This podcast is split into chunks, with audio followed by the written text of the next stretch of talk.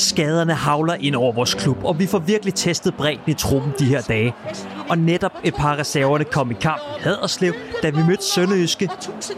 Vi vender selvfølgelig kampen, og ikke mindst spil på banen, og hvad der gjorde sig udslagsgivende for det lidt kedelige resultat. Så giver vi et portræt af vores modstandere, vi skal møde i Conference League på torsdag, og så ser vi selvfølgelig frem mod derbyet på søndag. Klokken slår, og garden trækker om.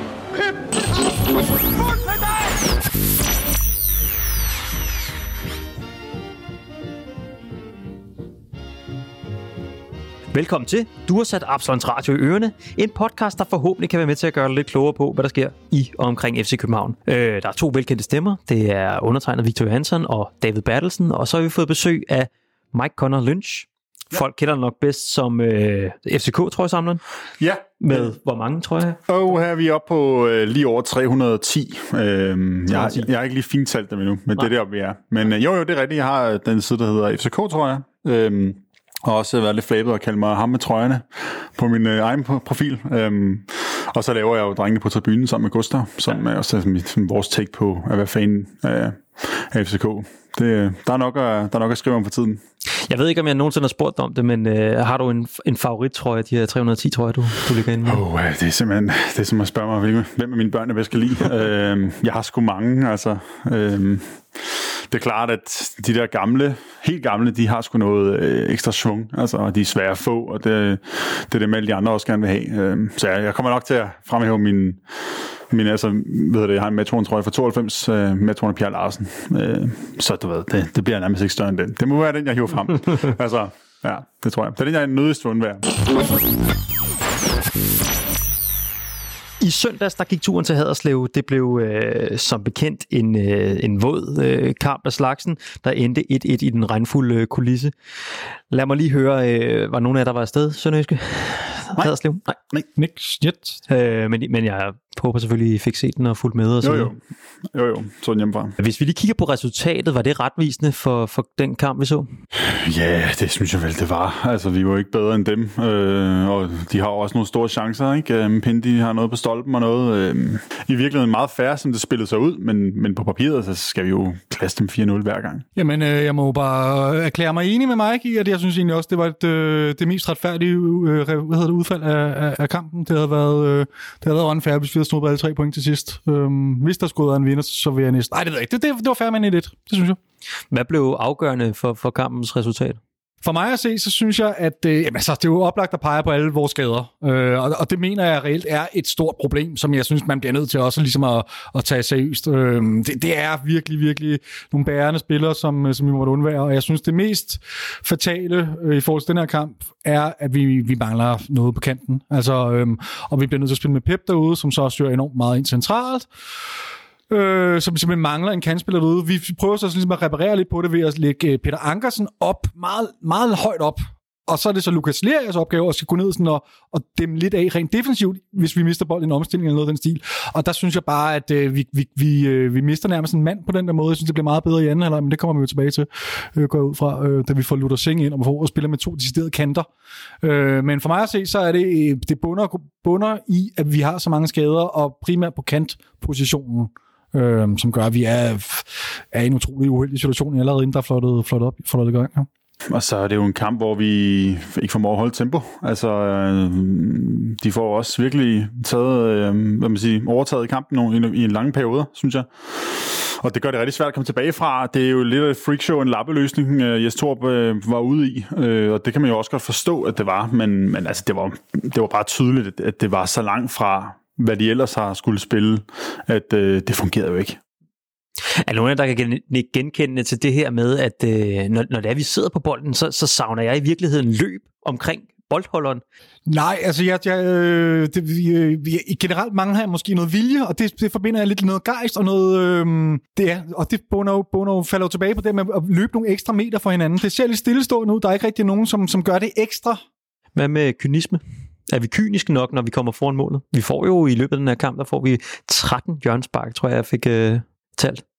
Der mangler helt klart kynisme, øh, og det synes jeg sådan set, der gør på mange ledere kanter. Synes jeg også, der gør øh, øh, hvad hedder det, på direktionsgangen. Synes jeg, der mangler altså, øh, nu snakker meget om det FCK-DNA, og den, der jo nærmest siger det bedst for tiden, det er jo Ståle, det er jeg ligesom nødt til at sige.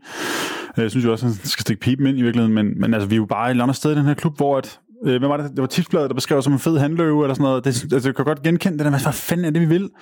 Øh, jeg har selv været pisse rasende på det sidste. Altså seneste dag laver jeg FCK en andet øh, mega tokrummende tweet om, at øh, AGF, altså, altså, hvor de ligesom har svaret på dem, fordi at AGF havde fået udsolgt på Sears Park, og har så begyndt at fylde øh, Tivoli Friheden op. Øh, og så FCK svarer på det eller andet med, at Øh, hvis ligesom var, øh, ikke havde plads til det, så var der også plads på stadion i parken, øh, hvor vi spiller mod dem. Og sådan, og jeg tænkte, hvad fanden er det laver? Altså fokuserer man på at vinde en fucking fodboldkamp. Øh, så kan I trolle de andre bagefter. Og i øvrigt så troller man et hold med, at de har udsolgt. Altså hvad fanden er det, laver, mand? Ikke? Øh, og i øvrigt så her mod Midtjylland, hvor parken er fuldstændig fyldt til randen med mennesker. Øh, der kom faktisk også rigtig mange fra Herning i den kamp. Og så bruger vi kraft med pausen på, at Simon Valentin skal stå nede og snakke om, hvor mange penge vi har samlet ind under corona, og står og snakker med Leo om, at han har brugt pengene fornuftigt, og hiver en anden fucking trøjekanon ud, altså, og står og skyder trøjer ud på fansene. Altså, det var så det var så bøvet, mand. Og jeg, jeg var rasende. Jeg tænkte, hvor fanden er arrogancen henne? Og jeg kan ikke være med at tænke, at Midtjylland, altså, de har så mange fans med fra Herning. De må jo stå og tænke, om de er lige så bøvet, som vi er. Mm. Øh, og det er sindssygt irriterende at se på. Jeg aner ikke, hvem der skal tage de der beslutninger, men det er bare tydeligt at mærke, at alle der havde nogen form for, øh, for den der sådan... Øh, Ja, så arrogance er jo, er jo ligesom det, der beskriver det bedst, ikke? Men altså rundsæv på albuerne og fuck alle sammen, altså vi er bedre end jer. De er jo væk. Ikke? Og så kan det godt være, at PC repræsenterer noget af det, men det kommer mig ikke til at skinne igennem. Og jeg kan bare godt forstå, det var en lang vej rundt, ikke? Mm. Jeg kan bare godt forstå, at hvis spillerne ligesom også oplever, at der er ikke nogen, der sætter den der øh, kultur. Der er ikke nogen, der sætter den retning. Fem heller ikke os to. Altså undskyld mig. Øh, men men øh, så ser vi det bare ikke på banen. Der er ikke nogen, der går ind og tror på, at selvfølgelig klasker vi bare Sønderjyske hver eneste gang. Fordi vi, vi ligner simpelthen en flok... Øh, ja, det skulle ikke være. Vi ser i hvert fald sammen ud. I løbet af sommeren her har der været sådan et buzzword også fra PC og fra øh, altså hele sportssektionen omkring vildskab. Man skulle kunne se ild i øjnene på spillerne. De skulle, øh, jamen måske løbe de ekstra meter for, for den næste. Øh, er, er det noget, man kan genkende også i sådan en her kamp? Øh, jeg lægger måske lidt ord i munden på jer. ja, men, øh, men, men, ja, men, men nej, altså, du, det, det, det, det er jo fuldstændig, det, og det er godt ud for det er en af dine pointer, Mike. Der, der, mangler, der mangler den her ekstra vilje til at, at, at gøre noget ekstra, som jeg også var inde på før. Øh, og ja, det, og den der vildskab, der blev snakket om, som jeg regnede med, man ville, man, ville få at se med PCS ankomst, der kom måske også lige en, en anden reaktion i starten, da han kom der i, i, i april, øh, og, og resten af, af, af forårssæsonen, men så er det som om, det er forsvundet igen. Øh, jeg ser ikke øh, ild i øjnene på, jamen, på nogen af de spillere, der løber rundt derinde i virkeligheden i, i søndags. Men hvis jeg skal lege Jones advokat, altså handler det så ikke også om, at vi har fem til seks spillere ude, skadespillere ude? Altså, øh, vil man ikke forvente, at der vil være et formdyk for, for et hold, der har så mange øh, højt profilerede kvalitetsspillere øh, væk på samme tid? Jo, jo, helt sikkert. Øhm, man kan sige, problemet er bare stadigvæk, selv med de skader, så bør vi godt kunne slå øh, Sønderjyske. Og øh, der er stadigvæk spillere på banen, som skal kunne det der. Nikolaj Bøjlesen kunne være en af dem, for eksempel. Altså, jeg ved godt, at vi mangler nogle vigtige spillere, men der er stadig bare folk, der har været her lang tid. Der er stadig folk, der har, har en masse bevis, og det formår de ikke at gøre. Altså, det går i hvert fald død. Det kan sagtens være, at vi faktisk ligger fint ud med noget, øh, noget hurtigt fodbold, men øh, luften går sgu også af ballon. Ikke? Og, øh, og det er tydeligt at se. Og så giver vi slip, og vi bliver langsomme, og vi, øh, altså, øh, vi, vi får heller ikke at komme tilbage fra det. Altså det, det er virkelig det, der er også enormt frustrerende at se på. Det man virkelig bliver slidt op af. For det er sådan naturligt nok, at en kamp bølger lidt frem og tilbage. Hvem der har overtaget, hvem der ligesom får sat nogle, nogle øh, angreb sammen. Men vores opgave er at komme tilbage på det. Det synes jeg slet ikke, vi lykkes med. I hvert fald ikke i første halvleg. Altså, i, forhold til, I forhold til det med skaderne, øhm, så som jeg også sagde til at starte med, så synes jeg, det er en, en, en reel pointe, og jeg synes godt, man kan bruge det som et forsvar for, for, for trænerteamet. På den anden side set, så synes jeg måske også godt, uden at jeg er øh, øh, fysioterapeut eller har kæmpe stor ekspertise inden for idrætsskader, så kan det måske også falde tilbage på, trænerteamet. Netop det her med, at vi får en masse skader, fordi at det her trænerteam er insisteret på at bruge de samme 11 spillere mere eller mindre gennem hele sæsonen. Det var noget, jeg sad advaret, ikke for at lyde enormt bagklog, men det var noget, vi snakkede om inden for, for et par uger siden, at det, det ville komme til at koste på den lange bane. Og jeg ved ikke, om det er det, vi ser en konsekvens af nu, men det er i hvert fald har strejfet min tanke, om det er et, en konsekvens af, at vi simpelthen har øh, ikke tur rotere nok. Øh, og det, den del falder selvfølgelig tilbage på trænersiden, men det falder jo også tilbage på, på PC som sportsdirektør, der, øh, der stiller øh, øh, Torup i en enormt svær situation i en sådan kamp her, hvor vi reelt ikke har øh, nogen kandspillere ud over William Boeing øhm, og Luther Singh, som så af forskellige årsager ikke er klar til at gå ind og spille lige nu. Så for mig er den sådan to del, den der skade ting, men jeg synes også, at det er værd at tage med, at der, jeg tror, at de fleste klubber vil, vil opleve en anden form for øh, formnedgang eller øh, problemer resultatmæssigt, spilmæssigt, hvis man hiver fem af de bærende kræfter ud øh, af startopstillingen. Og man kan også sige, at resultatet af de mange skader, det gør også, hvis man kigger på den startopstilling, vi stiller op med øh, til kamp mod Sønderjyske. Jeg tror ikke, jeg kan finde øh, nogen spillere, som har, har mere end bare et par øh, kontinuerlige kampe sammen. Altså, det, det er jo... Altså, jeg tror, jeg sad, jeg sad seriøst og sad og kiggede på, på hele opstillingen, og det må nærmest være Peter Ankersen og Lukas Lea, der spillede flest kampe sammen for Genua. Altså, der, der, altså hvem, hvor skulle det ellers være? Det er ikke i forsvarskæden. Øh, det er heller ikke på midtbanen. Det er heller ikke i angrebet. Jamen, så er der Pep Biel og Jonas Vind måske, mm, mm. som kunne være en bobler. Men det, det er virkelig mangel på kontinuitet også. Øh, og det bliver jo bare et resultat af de manglende skader. Ja, Men, og, det, og det er selvfølgelig, altså man snakker jo enormt tit om, øh, om relationer i fodbold, og det er der for, formentlig en rigtig god årsag til. Øh, men, men der er jo ikke rigtig nogen løsning på det her andet så end at energi. Altså, altså det, det er jo bare noget, der kommer med tid, kan man sige. Og det er jo et nyt hold. Vi står i en oprydningstid, skal vi også huske på. Men, men jeg synes også, at man bliver nødt til at huske på, at vi er i en kæmpe genopbygningsfase. Mm. Og det, det, det er naturligt, at, øh, at vi ikke bare buller derud af efter at have gået fra sådan et dynasti med én mand, som har stået på spidsen for det hele, til lige pludselig at dele alting ud, og der kommer en masse nye spillere ind, og en ny spillestil osv. osv., osv. Så jeg synes godt, at man kan, hvis man vil, øh, finde nogle, nogle øh, undskyldninger, nogle forklaringer på, hvorfor situationen er så forfærdelig, som den er lige for tiden. Jo, det er jo rigtig nok, David, men, men, men jeg synes også bare, vi skal kigge på, at øh, vi har jo ikke haft et hold, der bare har smadret Superligaen siden 16-17. Altså, det er immer ikke nogle år siden. Det kan godt være, vi vandt i 18-19, fordi Robert Skov laver 29 dåser, men Øh, det var ikke fordi, vi var virkelig gode, og der var der også en kamp herinde, øh, hvor vi vinder guldet, hvor vi sådan tænkte, okay, altså det var jo ikke sikker. Det var ikke sådan, at vi bare var way ahead. Øh, og så har vi ligesom alle de andre sæsoner, hvor vi er blevet øh, alt fra øh, nummer 2 til 4, eller er blevet nummer 2, det kan jeg ikke lige huske, men altså, det, det er bare sådan, du ved, det er som om, at de andre hold er også dårlige, men vi er bare endnu dårligere. Altså, og det, det er jo rigtigt nok, at vi står over for et kæmpe oprydningsarbejde. Det har bare gjort længe nu. Altså, øh, og det er det, der gør det enormt frustrerende, og, og det der også gør, at man tænker, okay, vi går med mig en lang tørke i, møde, i møde her, ikke? fordi at øh, vi mister grebet, og der er andre klubber, der gør det bedre end os for tiden. Ikke? Øh, og som jeg også har sagt før, så er det som om Midtjylland er jo ved at gøre ved os, hvad vi gjorde mod Brøndby i nullerne. Altså, vi er ved at over, de er ved at overtage det der, øh, hvis ikke vi øh, virkelig finder på et eller andet. Mm. Ja, lige præcis den del kan jeg jo ikke være uenig med dig i. Det, det, det er jeg fuldstændig enig med dig i. Jeg vil, jeg vil gerne angribe en lille smule det der med, at 19-sæsonen 18-19 sæson udelukkende var Robert Skov. Jeg synes faktisk, vi spillede øh, rigtig fornuftig fodbold, og vi, vi satte altså scoringsrekorder, og jeg synes, jeg synes faktisk, at vi, vi spillede rigtig, rigtig flot fodbold i den periode. Øhm, så for mig er det ikke lige så mange år siden, øhm, så jeg kan kun forestille mig, hvor frustrerende det må være, hvis, hvis du har haft en fornemmelse af, at det er på 4-5 år, vi kører nu. Jeg vil lige tilbage lidt til, til Sønderjyske kampen. Hvis vi hopper lidt til startopstillingen, så var der en, øh, en, øh, lille overraskelse i form af Rasmus Højlund, øh, vores 18-årige angrebstalent, som, øh, som startede inden. Øh, kan jeg ikke få et par ord på, på hvordan hans øh, første halvleg gik? Nogle ting fungerede da fint. Øh, der er nok noget omkring hans øh, første berøringer. Jeg kan huske, at jeg blev bedt mærke i flere gange, hvor jeg blev lidt irriteret, øh, hvor jeg gerne ville have en skød ind over, eller noget. Han var god til at holde offside-linjen, faktisk. Øh, hvor jeg var meget opmærksom på. Det har Børing i hvert fald kæmpet med nogle kampe.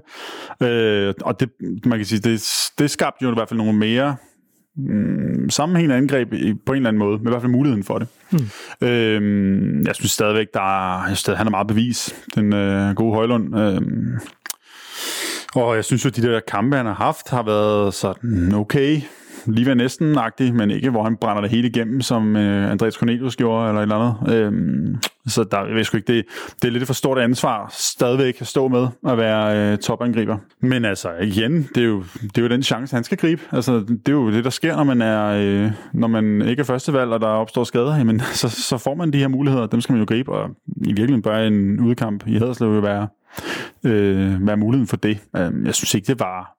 Jeg synes ikke, ubetinget, det var hans skyld, at det gik dårligt. Og det, det synes jeg ikke. Det var faktisk okay. Ja, men det skal også lige siges, at... Øh at jeg vil ikke give nogen af, af de 18-årige skylden, men måske mere ideen om i virkeligheden, at så stor en, en, altså, så stor en faktor, at vores spil skal sættes op på, på de her 18 år. Altså vi, vi stiller jo altså med relativt mange. Hvor mange er det, vi ender med at få i spil til sidst?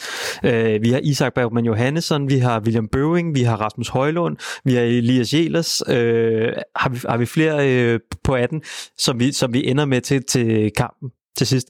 Altså er det ikke for meget ansvar at placere til så unge mennesker? Det er alt for meget, øh, men, men jeg synes, der er mange, som har råbt og skrevet på i, mange år herinde, at vi skulle have, være bedre til at bruge øh, unge talenter, og vi missede en, øh, en stor mulighed for at, at, at lave de her helt store stjernehandler, og, og så videre, og så videre. Nu ser man lidt hvorfor det er, at vi ikke har gjort det måske.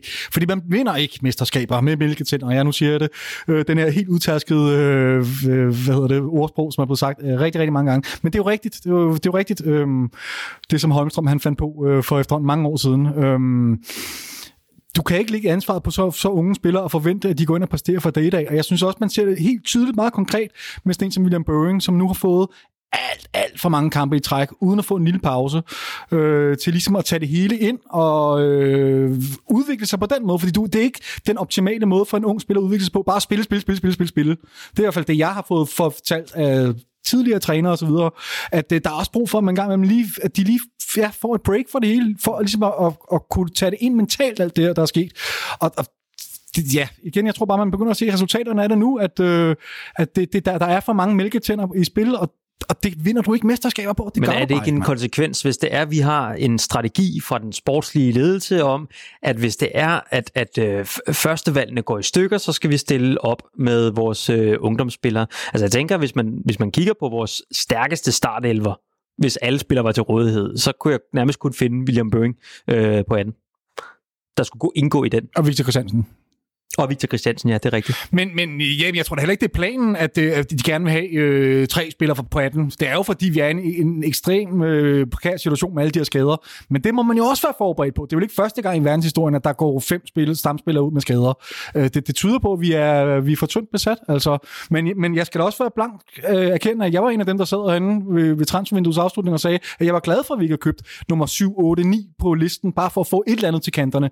Det fortryder jeg så nu, øh, set i bagkostskabens øh, ulideligt klare lys. Øh, men, men jeg kan godt forstå, at man at man, øh, man gjorde, som man gjorde dengang. Det har så vist sig måske ikke at være den, den helt rigtige beslutning. Ja, ja man, det er jo rigtigt nok. Altså, øh, Ståle snakker meget om det her med, at man jo skal sætte de unge spillere ind på et hold, der fungerer i forvejen, øh, for at de rent faktisk lykkes med det, og det ikke er nederlag på nederlag. Øh, jeg tror da også, vi har sendt nogle øh, spillere banen her. Der er jo også nogen, der er blevet flået i pausen, ikke? som virkelig har fået nogle øh, mentale tæsk på den konto, øh, og det kan jo ødelægge rigtig meget. Altså, øh, og vi har også set rigtig mange unge spillere her ikke slå til, og, hvor vi virkelig ønske, ville ønske, de gjorde det. Øh, jeg tror sidste gang, vi har brugt så mange, er vel sådan noget 14-15 eller sådan noget, hvor øh, Brandur og Olsson øh, var øh, virkelig brugt eller sådan, ikke? Øhm, og det var også kun for at holde skinnet på næsen. Det var jo ikke, vi vandt jo ikke mesterskabet, og det er der en grund til. Øhm, og det, øh, det er også det, vi ser nu her. Altså, det er ikke nok der er ikke tyngden nok, øhm, og det bliver rigtig mange spillere. Men jeg vil så også sige, den talentmasse, vi jo har, hvis vi rent, rent faktisk formår at øh, sætte et hold op, der har et rigtig solidt fundament, vil det jo være spillere, der kan gå ind og brænde banen fuldstændig af. Altså, fordi de ligesom kan få plads til at øh, sprulle på den måde. Men når de får så meget ansvar og skal være så bærende, øh, så er der ikke så meget plads til det. Jeg kommer til at tænke på, i, i, i forhold til den her kamp, vi har så mange spillere, som... Øh som man kan sige, godt kan lide at have bolden, godt kan lide at være de her øh, kreative kræfter, men, men kommer vi til også i løbet af den her kamp i virkeligheden at mangle de folk, der ligesom skal sætte noget slutprodukt på, øh, på nogle af alle det, det flotte spil? Ja, altså... Øh, jeg savner der sådan en som Vilcek. Altså, jeg godt, han er ude med en skade, ikke? Men, men sådan en erfaren spiller, der er god til at placere sig, der er fuldstændig rolig, der øh, kan finde ud af at kigge op, der øh, bare afslutter Øh, så kan det godt være, at det ikke er helt skarpt hver gang, men det er det fandme ofte, eller sådan, ikke? Øhm, og det mangler bare det der. Altså, en, altså, fordi han er jo ikke, han, han sætter sgu ikke nogen mænd, og han dribler sgu ikke særlig meget, men han øh, klapper til den, og det lykkes. Ikke? Øhm, og det er som om, at der mangler noget, mangler noget sådan stabilitet i det der. Øhm, fordi, hmm, jeg ved ikke om det er for mange kokke for der er maden eller hvad, men det, det bliver bare svært at sætte det i en anden plan sammen. Altså man tænker sådan, okay, så har vi en masse individualister, som jo helt sikkert kan noget forskelligt, men så bliver det sådan lidt tilfældigheder. Øh, jeg synes i virkeligheden også, det, det er jo også det, der giver os det der mål, ikke? Øhm, ja, både over, man kan sige, det, det er jo selvfølgelig Pep igen, og han har lykkes meget med det, men det har ligesom været ham, der har beroet på, Ja, fordi det er også lidt det, jeg ser problemet egentlig her. Det er ikke så meget måske den manglende skarphed, det er mere det med, vi kommer jo ikke rigtig frem til noget jo. Så altså, der er jo ikke så meget at være uskarp med, synes jeg nærmest. Altså, vi, jeg synes, jeg hørte, at vi havde en XG på, på 0,5 eller noget af den stil. Ja, hvis man trækker straffesparket fra. Ja. Så, så det, vi kommer jo ikke til noget. Altså, så jeg, jeg, jeg ved ikke... Øh, så jeg mere, man skal snakke om, at vi mangler nogle typer på banen, som måske kan komme ind og gøre en forskel i feltet. Sådan en som Jens Dage, for eksempel. Ville have været rigtig, rigtig... Altså, ham, er du gal, hvor jeg savner ham? Øh, eller savner ham, og håber, han er klar. Fordi for mig at se, var det den værste spiller, vi kunne være i bagklodskabens lys igen. Øhm, men, men jeg ved ikke, man kan snakke om, om uskarphed, fordi, eller manglende, hvad, hvad kalder du det? Altså ja, manglende skarphed, eller hvad det var. Øh, fordi vi kommer jo ikke, vi kommer simpelthen ikke til chancerne. Det er det, der er problemet. Altså jeg ville langt hellere øh, have spillet i det, og vi havde øh, været uskarpe op foran, Jonas Vind havde hamret bolden ved siden af gang på gang, eller hvad ved jeg, at de havde haft en målmand, som stod en brandkamp derinde, eller sådan noget, men vi, vi kommer ikke til noget, og det er det, der gør mig allermest frustreret. Mange gange, når det er, vi gerne vil arbejde bolden fra vores fase 2 til vores fase 3, altså fra vores midtbane til vores angreb, der, der, der formår vi ikke rigtigt. Den bliver opsnuset for hurtigt af en sønderjyske spiller. Altså, og, og, og de gange, hvor det er, vi får sat en, en eller anden form for angreb i gang, så går det simpelthen så langsomt, så, så øh, et hver Superliga-mandskab øh, med to ben kan nå at, at løbe tilbage med stort set hele sin bagkæde. Ja, ja, og de, præcis, der er masser af, af tid for dem til at komme til at stå tilbage. Det er også derfor, at Højlund skulle ud lykkes blandt andet på sin hurtighed, hørte vi to snakke om. Mm. Men der er jo ikke meget, man kan bruge hurtighed til, hvis man møder et hold, som står 10 mand bag bolden på en bane, nede, nærmest nede i eget felt. David, kan du ikke prøve at sætte på ord på øh, den her midtbanekonstellation? Hvordan den blev løst i løbet af kampen, eller ikke blev løst i løbet af kampen? Øh, jo, altså for mig at se, så vil man rigtig gerne have, øh, når vi havde bolden i det opbyggende for første fase af spillet, vil man gerne have, at, øh, at Isak var den, der ligesom blev playmakeren. Enten ham eller Lea, men primært Isak. Øhm, og problemet med ham var, eller problemet generelt med den her kamp, og det var faktisk min pointe for før, at der er alt for mange fejlafleveringer. Altså det er jo helt sindssygt så mange bolde, vi smider væk. Og det er også en årsag til, at vi ikke spiller os frem til nogle chancer. Og Isak er en af sønderne, øh, Lea er en af sønderne, hele holdet er virkelig en af sønderne, men det, det er lidt det, der er planen, virker det til til at starte Peter Ankersen også, ikke? Med den ligning. Øh, jeg synes, han blev en lille smule forsømt faktisk, fordi han ofte lå han i en rigtig fin position, helt oppe på der, hvor jeg gerne ville have haft en kandspiller til at ligge. Og, og var egentlig fri, og der havde masser af, af, af plads til at boldre sig på, men han får, får aldrig bolden. Øh, jeg, jeg synes, han blev forsømt en lille smule, faktisk, synes jeg. Ja. Men så konklusionen er i forhold til den her midtbanekonstellation, det er, at vi har ændret den lidt i virkeligheden i forhold til, hvordan den var, lad os sige, en klassisk øh, Carla Sega, Rasmus Falk øh, konstellation. Så blev Lea, han gik ned så og tog øh, hvad hedder det, at, at, man kan sige, højre bakken i virkeligheden ja, nærmest, præcis, ikke? I vores opbyggende spil. Lige præcis, når vi havde bolden, fordi så rykker Ankersen op på den her kantposition, og så for at dække lidt af for ham, så rykker Lea lidt tilbage, og så ryger han lidt ud af det opbyggende spil. Han skal sætte spillet hver gang nede fra vores eget frimærke nærmest, altså ikke helt nede ved hjørnefladen, men ude fra eget felt. Og det er jo en, en fuldstændig håbløs situation, og derfor synes jeg, det bliver meget, meget bedre, end halvleg, hvor vi får nogle to de steder kantspillere ind. Mm. Øh, men ja, det er jo en helt anden måde, man ligesom øh, agerer ud fra, men jeg går ud fra, at det er fordi, man, ikke har nogen kandspillere, og man derfor rykker Pebelien, og så sker hele det her puslespil domino-effekten, med at alle spillere lige pludselig kommer til at spille på nogle lidt, lidt funky positioner. Jeg tror lige så snart vi har øh, Stage tilbage, så kommer vi tilbage og ser mere normal midtbanekonstellation, eller tiden, hvor Sikker og Rasmus Falk var klar. Men det får vi jo se. Ja, fordi man skal være meget disciplineret, hvis man skal kunne spille den her, altså hvor man ligger veksler så meget, som, man, som man gjorde i den her kamp. Jeg tænker særlig også vores restforsvar, hvor at vi nogle gange bliver fanget, altså virkelig i nogle omstillinger, hvor Isak Bergman Johansen, han står med og nærmest bliver overløbet af et øh, sønderjyske pres, der kommer imod ham. Altså. Ja, og, og især igen ude på højre side, synes jeg, vi havde problemer, netop fordi, at Ankersen så ofte blev fanget for langt fremme på banen. Det kom vi også ud af det problem, det vi fik en decideret kantspiller hvor Ankersen skulle gå ned og spille den position, han egentlig er sat til at spille, nemlig højre bak. Øhm, så ja, jeg, jeg er meget, meget spændt på, hvad der kommer til at ske, fordi det kan ikke fortsætte sådan, som det, sådan, som det var i søndags. Nu må, nu må jeg lige spørge jer, sådan hånden på hjertet, tror I, at Lukas Lea kommer til at blive en succes i FCK?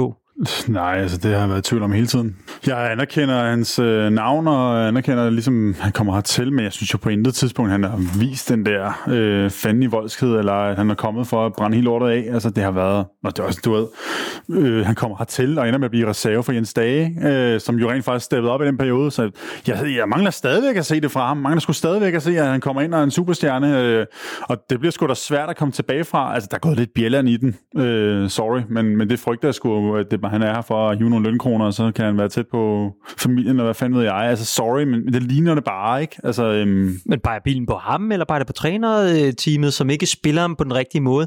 Altså, han er jo dygtig, når det er, han kan løbe dybt, når han kan øh, presse. Jeg kunne godt forestille mig i sådan et rigtig genpreshold, ikke? Altså, lad os nu sige øh, Sonikers øh, gamle Brøndby der, ikke? Der vil han sikkert være fantastisk, ikke? Øh, bold, der ikke vil have bolden særlig meget, og så bare vil presse hele tiden, ikke? Ja, det er rigtigt nok, men altså, jeg synes heller ikke, han er fejlkastet, øh, sådan set. Øh, jeg har mange kampe undret mig over, hvorfor han ikke spiller mere. Øh, det virker totalt mærkeligt. Altså jeg har det også lidt, når man så henter Lukas Lea, så bruger man også Lukas Lea, øh, og så bygger man også det der op omkring ham. Øh, det gjorde man bare ikke, øh, så man kan sige, den del falder vel tilbage på trænerteamet. Så er det jo igen, øh, at når han så rent faktisk øh, får chancerne, får spilletiden, øh, så synes jeg, jeg mangler at se noget frem.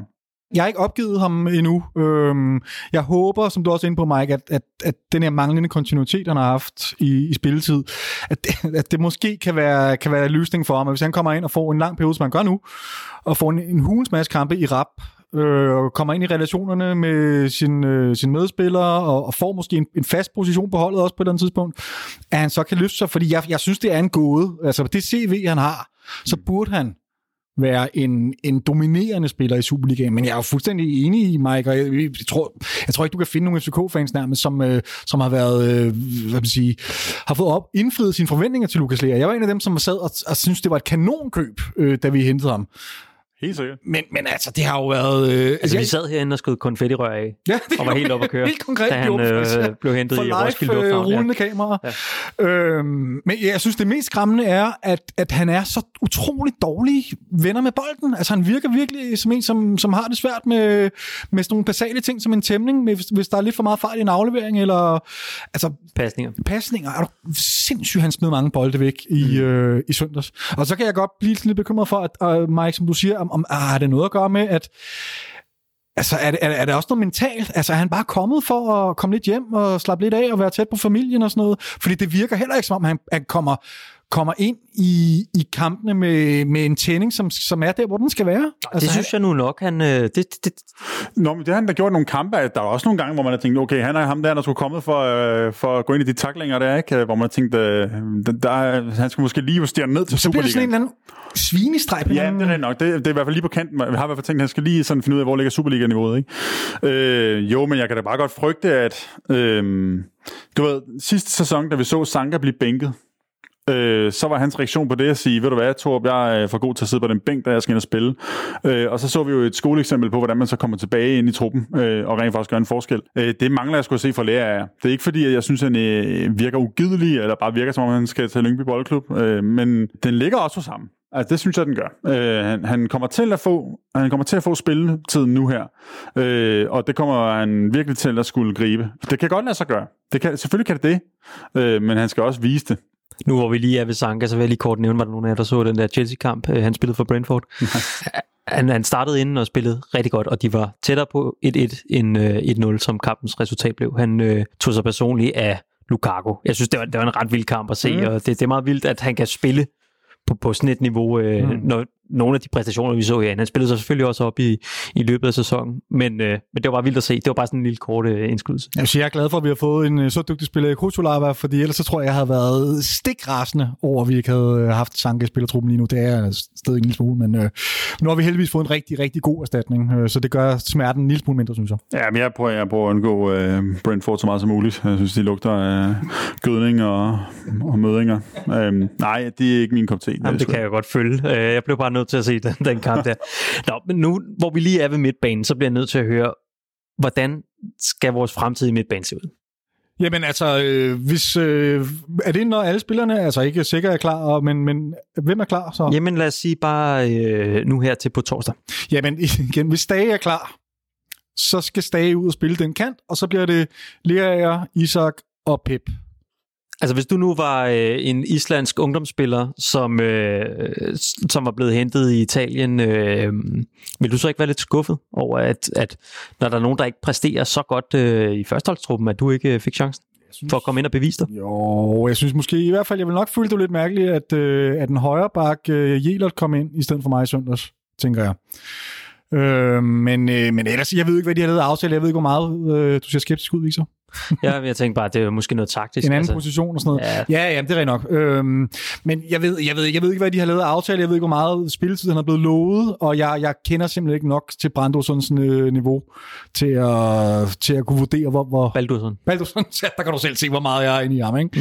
Mm. Øh, så, så, jeg tror ikke, det er meget, der sidder klogere på, på det. Men han er nok, det er jo en lejekontrakt, så selvfølgelig har han en forventning om, at han skulle ind og spille og spille sig til en plads på hold og så videre mangler der ikke nogen kandspiller på det her hold. altså, man, man skal jo ud og finde Jens Dage, som, som vi har talt om tidligere. Ikke? Øh, Luther Singh er ikke klar. Øh, han blev hentet for i mandags, var det to måneder siden, han blev hentet. Og vi har jo hørt om ham allerede en måned før det. Øh, før kampen i søndags havde han spillet 19 minutter i Superligaen. Øh, jeg tror, det er blevet til 64 minutter til sammen nu i Superligaen. Bliver han den kantspiller, som det er? Vi... Det ved jeg ikke. Det er alt, for, som du siger, han har spillet 19 minutter plus øh, en halv time her i søndags. Øh, det, det ved jeg ikke. Han skal, ja, for mig at se virker det som om, han, øh, øh, han, han mangler rigtig meget i relationerne, og noget med fysikken også. Øh, jeg synes, at han virker som den rette type, ham vi har savnet, en type, som kan gå ind og drible, udfordre en mand. Egentlig også rimelig ret på fødderne, øh, selvom han ser lidt tung ud. Han blev sat af Emil Holm. Han ser lidt tung ud. I søndag. Han ser lidt tung ud, men, men det kan der arbejdes på. Øhm, han, øh, jeg synes, jeg synes kommentatoren var, var meget hård ved ham. Altså, der var kun, han havde været på banen i tre minutter, det der erklærede ham fuldstændig en fiasko. Og det var ikke kønt. Altså, øh, han, han, kommer ind og bliver sat, fuldstændig sat i sin løbeduel, hvor han egentlig burde have kommet i en, en mod en situation med målmanden. Det er et rigtig flot, øh, hvad hedder sådan noget, Jonas Vinter går op og vinder en hovedstødsduel og hætter den videre til ham. Man bliver fuldstændig sat i en løbduel, selvom man har en meter på, på sin modspiller. Mm. Og så et minut senere, så får han bolden igen ude på kanten, hvor han laver et eller andet mærkeligt indlæg i feltet. Jeg ved ikke helt, hvad det er, men der er ingen spiller i nærheden af det. Er sådan et lop-indlæg, et eller andet mærkeligt. Så, så, det, så, så det var to enormt dårlige præstationer, men, men derfor så konstaterer jeg til, at det var et elendigt indhop. Det synes jeg bare er vildt på fire minutter. Øh, det blev så desværre ikke særlig meget bedre. øh, jeg synes bare, de var lidt hurtige med den der øh, dom. Men det var ikke godt. Men jeg synes som sagt, at det blev meget bedre, da han kom ind, fordi vi går ind og laver formationen fundamentalt om, mm. og vi får to kandspillere. Ja. Lukas Lea, der bliver frigjort til at komme ind lidt mere centralt, ikke fordi han spiller så særlig meget op, men der bliver trods alt, øh, det er som om, vi får en spiller mere på banen på ja. en måde, synes jeg. Det kan jeg godt følge dig i. Øh. Det virker også som om, at når Lukas Lea kan få lov til at lave de løb, mm. som han begynder at lave der, det, det, det giver bedre mening. Vi får en ekstra spiller på den sidste tredjedel. Lidt. Vi skal også jagte noget på det tidspunkt. Og der får vi også en Elias Jelers at se. Øh, en, en ungdomsspiller på det tidspunkt. Så har vi så tre højreback øh, på banen, øh, der får debut der. Ja. Men det, det, og det er faktisk lidt interessant, for jeg, jeg tænker, at øh, hvis Stage ikke når at blive klar, så vil jeg, fordi jeg vil for alt i verden, som man måske kan fornemme, undgå at sætte Pep Biel ud på den kant igen, nogensinde. Det kommer aldrig til at ske igen for mm. mm. Så trods alt hellere spille. Hvorfor spiller man så ikke Dix som en af kanterne, og så Ankers, eller hvad, ja, øh, Ankersen? Fordi at øh, Vita Christiansen så har været skadet, øh, men der må, nu kommer Kutula tilbage fra karantæne videre, mm. så det vil man kunne løse. Øh, ved at sætte Bøjlesen ud eventuelt på venstrebakken. Øh, der er forskellige muligheder eventuelt Dix på en kant, kunne det ikke, kunne det ikke være en ting? Altså, heller det en Pep.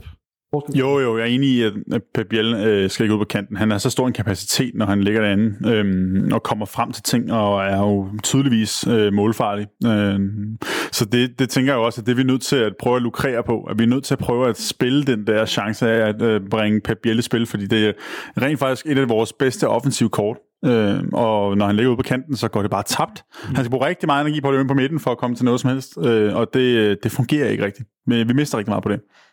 Og selvom vi prøver at veksle i virkeligheden ikke med, med netop at sætte ham, når vi angriber, så prøver vi at lægge ham ind mere centralt. Så, så det med hele tiden at ligge og skifte i de forskellige konstellationer, det virker bare som om, det, det er bare ikke på ryggraden endnu. Det er forny en trup. Det er også spændende at få Elias Jæler ind, som også havde nogle hurtige ben. Øhm, men det siger også noget om, hvor tynde vi er, ikke? Jo. Altså, det er en spiller, det er en debut, debutant. Ja. Øh, i en kamp. Altså, det, det er, det, og det er en, på en uvandt position. Ja, altså så uvant tror jeg heller ikke, den er. Jeg mener, han er omskolet øh, højre kant til øh, Jo, højre bak. Jo, men den der indskiftning, det er jo sådan, en, man laver, når man er foran øh, 3-1 eller et eller andet, ikke? Øh, Og der er et par minutter tilbage. Altså, øhm, Ja. Det er jo lidt- bare ikke lige det, der er situationen, vel? Øhm, som, som, man, som man kan sige, det er jo der, hvor vi virkelig kan se det typisk sat, da vi bruger det som sådan en, en plan D, eller hvad vi er ude i, ikke? For at sige, lad os prøve at få et eller andet ind, der kan komme frem til noget, øh, snarere end lad os øh, få ham ind og få nogle sådan, øh, minutter på, på, på ryggraden, ikke? Øhm, og det er skide ærgerligt, men, men det er sådan situationen er, man kan sige, for at vende tilbage, altså bare lidt tilbage til, du sagde før, Victor, ikke? Øhm, der ligger også noget af det her på PC. Det er rigtigt nok, men problemet er bare, at vi kan ikke rigtig gøre noget ved det. Øh, vi må ligesom spille med dem, vi har, øh, og det er jo det, de gør. Øhm, og, og på den måde er det i hvert fald en ret hård opgave, de er på. Øh, men jeg ved sgu ikke, altså også bare for at binde en sløjf på den, så har jeg stadigvæk tiltro til PC. Det har jeg. Øh, jeg tror bare, han, øh, han skal også finde ind i det her. Han har nok måske også sådan fundet ud af, hvor hurtigt man egentlig skal handle i FCK. Øh, jeg tror, at det her transfervindue, vi så, var rigtig lærerigt for ham. Øh, og det virkede også som om, at der ikke lykkedes de ting, han håbede, der gjorde. Øh, så forhåbentlig får han justeret det på det til næste gang. Og, og forlængelse i det der, så kommer jeg til at tænke på, brændte han nallerne lidt ved måske ikke at have den der europæiske erfaring, altså den der erfaring med simpelthen at have en bred nok trup til at kunne spille de to kampe om ugen. Ja, men det er jo i hvert fald oplagt at, at pege på hans manglende erfaring generelt. Altså, han har jo ikke været i spidsen for en klub øh, på vores størrelse, eller som du siger, i en klub, som har været vant til at spille to kampe om ugen kontinuerligt igennem Jamen, en jeg tænker sæson. på det, netop den der med, altså det er ikke bare én Superliga-kamp om ugen, der er jo også de her, øh, man flyver længere væk til øh, eventuelt østpå, eller hvor man nu flyver hen, øh, og der ligger bare en vis portion, øh, hvad skal man sige, mental træthed sådan ude, og det kræver bare en bredere trup, og, øh, end det gør at have en Superliga-trup. Jo, men så kan man så, hvis man skal være rigtig grov, kan man så spille spørgsmålstegn ved, om det, har været, om det er den rette, vi har hentet ind. Altså, vi skal vel ikke have en, som skal i læring herinde for at lære, hvordan man er sportsdirektør i en Nej, men som europæisk klub. sagt til at starte med, at det var, at man har brændt nallerne. Ja, det tror jeg er rigtigt. Altså, det, jo, det ved jeg ikke. Man kan sige, øh, det kan da godt være, men vi havde med også en lang vej til kvalifikationen, ikke? Og PC har også fokus på, at vi rent faktisk er en klub, der skal øh, overleve, og øh, som kommer ud af corona med, man kan sige, øh, rigtig mange øh, tab, både sådan på hele vores bagland i forhold til parken og i forhold til LaLandia og så videre, men også øh, at hele den organisation rent faktisk omstrukturerer sig. Øh, og det har han jo formentlig vidst længe. Så han øh, står også med en økonomisk svær opgave, og øh, jeg kan godt forstå, at han har været lidt tilbageholdt med at sige, okay, hvor mange spillere skal vi hente ind? Fordi hvis det der Conference League ikke bliver til noget, øh, så har vi simpelthen ikke råd til at have for mange. Øh, og der var bare lang vej derhen. Øhm, så du ved, der skal man ligesom også øh, sådan øh, sætte sig lidt højt, øh, og det gjorde han ikke. Øh, og jeg tror virkelig, det er det, vi ligesom ser noget på nu, ikke? Øhm, og forhåbentlig tør han godt gøre det, og forhåbentlig er der nogle øh, kræfter øh, i baglandet, der også ligesom bakker op om, at selvfølgelig den vej, vi skal gå. Ja, fordi det er jo også en væsentlig pointe, det der. For jeg sidder og tænker, det er jo ikke, det er jo ikke PC, der bestemmer, hvilket budget han har at rute med. Altså det, så skal vi jo et skridt højere op igen og kigge på, på ejerskabet og, og, og se på, hvor mange penge der man er villig til at satse på og investere i fodbolddelen. Øhm, og det er en tilbagevendende diskussion. Men, Men, men, det ja, er vel forhåbentlig ikke noget, der bliver besluttet fra dag til, altså dag til dag. Det ligger man vel planer ud i fremtiden med, hvor meget der er allokeret til helt sikkert. spillerfølelser. Bla, bla, bla. Jo, jo. Men man, man kan sige, Ståle, altså det virker som om Ståle, han var god til at sige, hvis han havde en spiller, hvis han troede på det, hvis han tænkte, den her investering er god, så kunne han også godt få det igennem. Men har du hørt om, øh, var det, øh, han var Skærbæk eller en eller anden, der havde en eller anden, et vedmål eller sådan noget, ikke? Øhm, øh, sådan noget, den dur. Og, og, det kunne jeg godt forestille mig, at PC ligesom øh, ikke gør i samme grad. Det var også være naturligt nok. Altså han er, du ved, en anden type, øh, en ny rolle og alt muligt andet. Øhm, og jeg tror, han sådan set er meget lojal over for de budgetter, der er. Øh, det tror jeg, han ser som en af hans kerneopgaver at overholde det, hvilket giver god mening. Det er vi også nødt til at gøre. Øh, det ser vi også andre klubber gøre. Øh, blandt andet nogle, nogle der ligger ud ved en anden motorvejssammenflætning. Jeg kan ikke huske, hvad det hedder. Men, øh, men det er sådan set en meget fornuftig strategi. Problemet er bare, at det koster på det sportslige. Men, men han, han skal jo netop følge den her sportslige den strategi, der, der er lagt fra ejerskabet. Øhm, han kan jo ikke gå ud over det, og der mener jeg bare, at jeg kan godt være... Det, der jeg først for alvor bliver nervøs, det er, hvis vores hvad skal man sige, strategi overordnet set har ændret sig, Øh, og man, er, man har indset, at man bliver nødt til at gå et niveau lidt længere ned, og ikke kan bruge lige så mange penge, som man har gjort hidtil, eller ikke kan følge med udviklingen i hvert fald. Så er det jo ikke hans skyld. Øh, og, og, og så er det for alvor, vi har et problem, fordi så kan vi have den bedste mand på både sportsdirektørposten og trænerposten, det kan være, at vi allerede har det, men det kan være fuldstændig ligegyldigt, fordi der bliver ikke øh, investeret det, der er nødvendigt. Og, og så er det, at vi kan ende ud i en situation, hvor, hvor jeg slet ikke kan overskue det. Jo, og, og i, i den situation må vi jo også bare øh, øh, et eller andet sted erkende, at øh, så er vi åbenbart heller ikke større. Nå ja. Sorry, men altså, hvis det er sådan, det er, så er det åbenbart sådan, den type klub, vi er, den størrelse klub, vi er. Øh, men jo, jeg er skide bekymret for det, specielt fordi vi ser Midtjylland øh, lave det ene rekordtal efter det andet, øh, og i øvrigt lige have en, øh, en storsøster, øh, som spiller Premier League og pisser lort, ikke? apropos Brentford. Mm. Øh, og laver alle mulige stodløsninger der, ikke? Øh, og det er, altså, det er en udvikling, som jeg er bange for, at vi er for meget på bagkant på til at kunne indhente. Det er præcis det, jeg også er bange for. Jeg hiver lige hele samtalen tilbage til Haderslev. Undskyld. Undskyld. Rigtig kedeligt. øhm, og så bliver jeg nødt til at spørge, hvornår har Jonas Vind sidst brændt et straffespark? Jeg kan ikke huske det. Har han gjort det nogensinde? Øh, Jeg læste FCK og skrev den der, så gik den ikke længere. Var det 15, han havde sat ind i træk eller sådan noget? Det kan godt passe. Det, det har jeg ikke lige styr på, men hvornår brændte han sidst? Jeg, vil- jeg, altså, nu kan jeg så forstå, at han åbenbart har Ja, brændt. det var lige hernede. Nå, mod Røde Stjerne. Ja, og det var den, jeg ville ind på. Ja, okay. ja. Okay, den det er også- ja. det er også tricky. Ja. Det, ja, okay. Ja, det er svært, når der ikke er nogen øh, straffesparksplit til sidst. Ikke? Også det. Øh, også det det er straffesparkskonkurrence. det havde der, ja. Ja, det var, ja, det er rigtigt. Åh, det var der, lige for at gøre hvad hedder det, stemningen endnu dårligere, så hiver du lige Røde Stjernekampen frem. Jamen, det er i virkeligheden, faktisk vil jeg gerne tage afsat i det, fordi at, det var bare for at sige, at øh, altså, det var også et meget afgørende tidspunkt, og, at, og bare at han er spilleren, der kommer igen efter det. Ikke? Som, som sagt, han har taget øh, 15 ind efter det, øh, og vi kan dårligt nok huske, hvornår han sidst har brændt straffespark. Så, så jeg tror ikke, man skal ligge så meget i det straffespark, han brænder nu her, hvor han, det ligner lidt, at han glider i virkeligheden i situationen. jeg ikke? ved det ikke rigtigt. Altså, når, jeg synes, de sagde det vist også kommentatorerne, øh, da jeg så den i slow, så tænkte jeg, at det lignede ikke rigtigt, han gled, han rammer den bare helvede til. Det er jo det, der sker, mand. Altså prøv at høre, det der øhm, tough luck, ikke? Og øh, godt se, hvor meget han tog det på sig, men det skal han jo bare komme videre fra. Altså, det, det, det, det er jo det, der sker. Ikke? Og han har været så stabil på det der, at han så brænder den.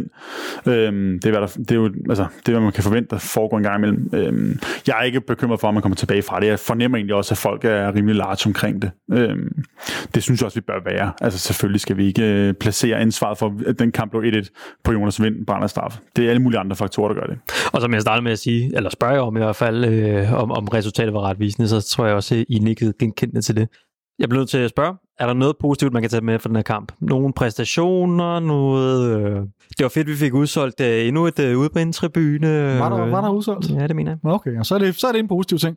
Jeg synes, øh, det, det er rigtig svært at finde noget. Jeg find, lidt, prøver virkelig at finde et eller andet nu, ikke? men jeg synes, vores øh, norske ven nede i, i firebakkæden, hedder han? Ruben Gabriel. Ruben Gabrielsen. Han gør det udmærket. Han er så lidt delvis skyldig i målet, øh, hvor han får lavet en lidt halvsvag clearing. Men ellers så synes jeg faktisk, han, øh, det, det, synes jeg også er nogle af den eneste fejl, han laver. Jeg synes faktisk, han så meget fornuftig ud. Men altså, ikke fordi han spillede en fantastisk kamp, men du er udmærket. Altså, jeg vil generelt øh, her de sidste par kampe, nok også den her, øh, synes jeg virkelig, at vi øh, undervurderer Grabater en lille smule. Øh, de mål, der, der går altid mål ind, det anerkender jeg, men de mål, der går ind, er altså svære for ham at gøre noget ved. Øh, som jeg husker, den er også tæt på rent faktisk at komme. Han springer op på den rigtige side på den der, de scorer, øh, og har også nogle redninger. Øh, han er rent faktisk øh, enormt engageret, øh, og der var også efter den her øh, seneste kamp herinde, hvor han rent faktisk står, var det ikke han?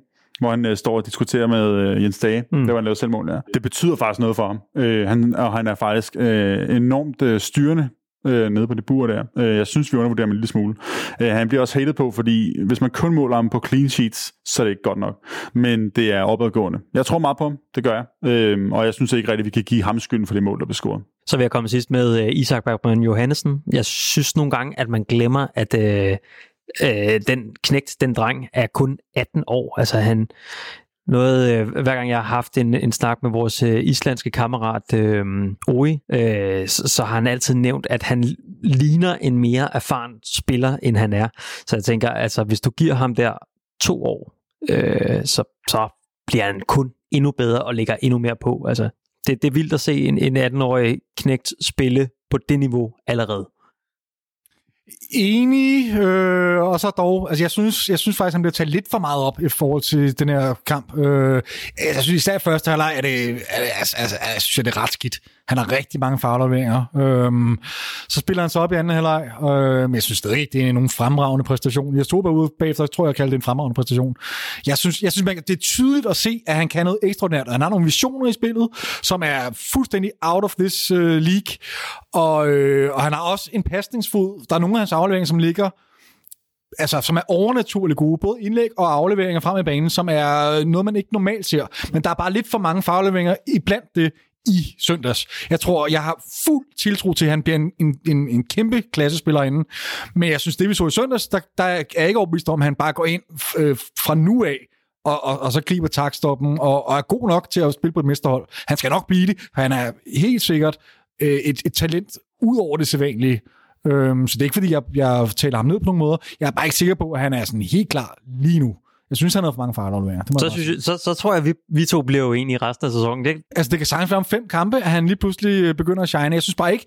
Jeg synes, han har fået lidt for meget ros for den øh, indsats i søndag, men det kan godt være, det er bare mig. Ja. Altså, øh, ja, jeg var ikke så imponeret. Vi lukker øh, Sønderjyske kampen med et, øh, et brag.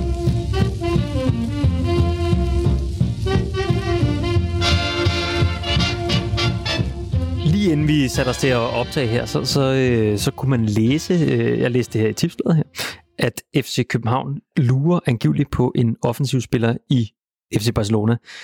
Historien stammer fra øh, El Mundo Deportivo, som er den her øh, katalanske avis, der følger, sportsavis, der følger Barcelona tæt, og også den øvrige øh, La Liga.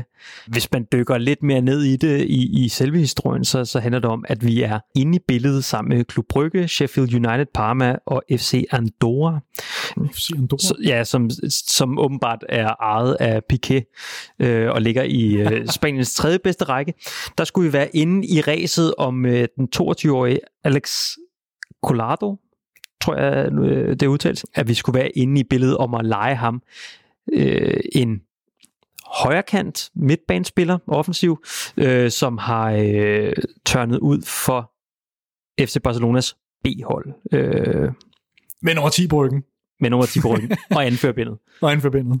Jeg tror ikke, vi har en chance. Øhm, ofte opstår de der, de der historier, fordi at vi er interesseret og vi sådan er seriøse, og vi måske har henvendt os sådan, og måske jeg ved ikke bud på noget, men nu er det en lejeaftale, ikke? Øhm, det er sådan, de ofte kommer ud, øh, og ofte så har klubber også altså interesse i, og agenter interesse i, at der er så mange interesserede som muligt. Så må ikke, at vi, hvis nu at det nogle af de andre ligesom gerne vil have fingrene i ham, at øh, så er de way ahead of us, ikke? Øhm, selv Klub Brygge kommer med et eller andet i, i FCK-målestok gigantisk, gigantisk bud på Darami, ikke?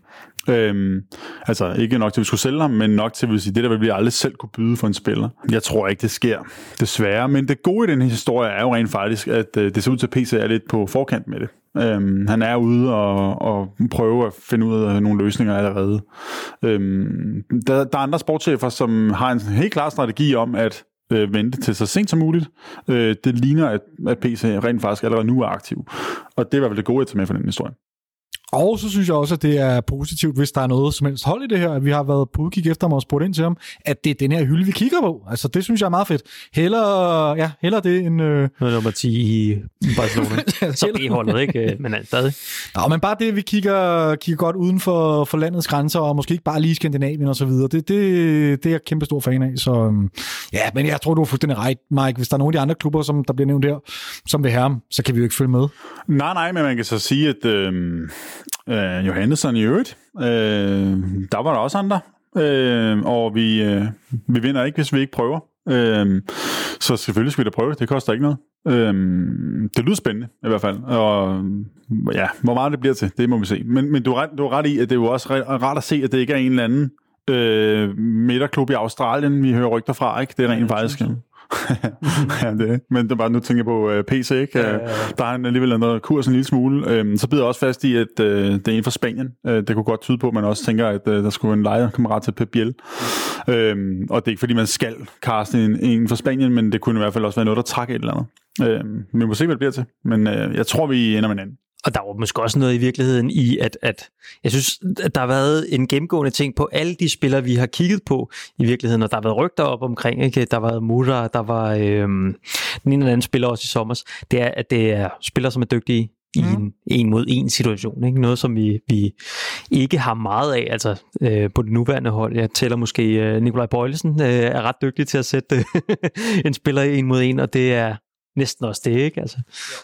Men det, Så er også, helt men, grov. Men, men det synes jeg også, og det er meget betryggende også, synes jeg, at PC han ser det samme, som vi andre ser, at det, det der er behov for, er en spiller, der kan udfordre. Og det, det ser vi jo også, som sagt, med, med Luther Singh, som han henter ind. Det er jo en spiller, som kan udfordre, så må- er spørgsmålet, om niveauet er godt nok. Det får vi at se. Men, men det er da betryggende, at, øh, at det er den her type, han leder efter, som vi alle sammen råber og skriger på, for ellers så var der ikke meget at sætte sit håb på. Men lige rundt om bordet, tror vi på det her? Altså, tror vi, det kommer til at ske? Nej. Nå, jeg har fået lov til at øh, lave lidt mini-portrætter af de, vores kommende europæiske modstandere. Øh, jeg synes faktisk, det er mega sjovt. Jeg har lavet en lille en om, øh, om Lincoln Red Imps, og en om Slovan Bratislava, og så sad jeg forleden dag og lavede en om, øh, om PAOK, øh, og er sådan næsten helt deprimeret over, at, øh, at vi ikke har flere klubber, men det kommer der forhåbentlig på den anden side af, af nytår. Jeg kan lave lidt mini-portrætter om. Men øh, ja, slår jeg læ- jer jeg tilbage og får en lille kort øh, historielektion fra, fra de varme lande. PAOK er en klub fra 1926, og, øh, og de har faktisk en, en, en ret interessant historie. Øhm, den blev etableret af en gruppe græske flygtninge fra, fra Konstant- Konstantinopel, øh, det der i dag hedder Istanbul, oven på den græsk-tyrkiske krig, der fandt sted i kølvandet på 2. verdenskrig fra 1919 til 1922. De fleste grækere flygtede enten til Athen eller nordpå til Thessaloniki. Øh, og så noget af det første efter deres ankomst begyndte naturligvis at etablere fodboldklubber. Øh, AK Athen og PAOK er begge etableret i kølvandet på krigen mod Tyrkiet af græske flygtninge fra, fra Konstantinopel. Begge klubbers identitet er i høj grad bygget op omkring deres historie, og, øh, og hvad PAOK angår, så er både øh, altså, navnet PAOK, øh, logoet, stadionnavnet osv., alting har på en eller anden måde en reference tilbage til, til det gamle Konstantinopel, eller, eller det byzantiske rige, som, øh, som Konstantinopel var en del af.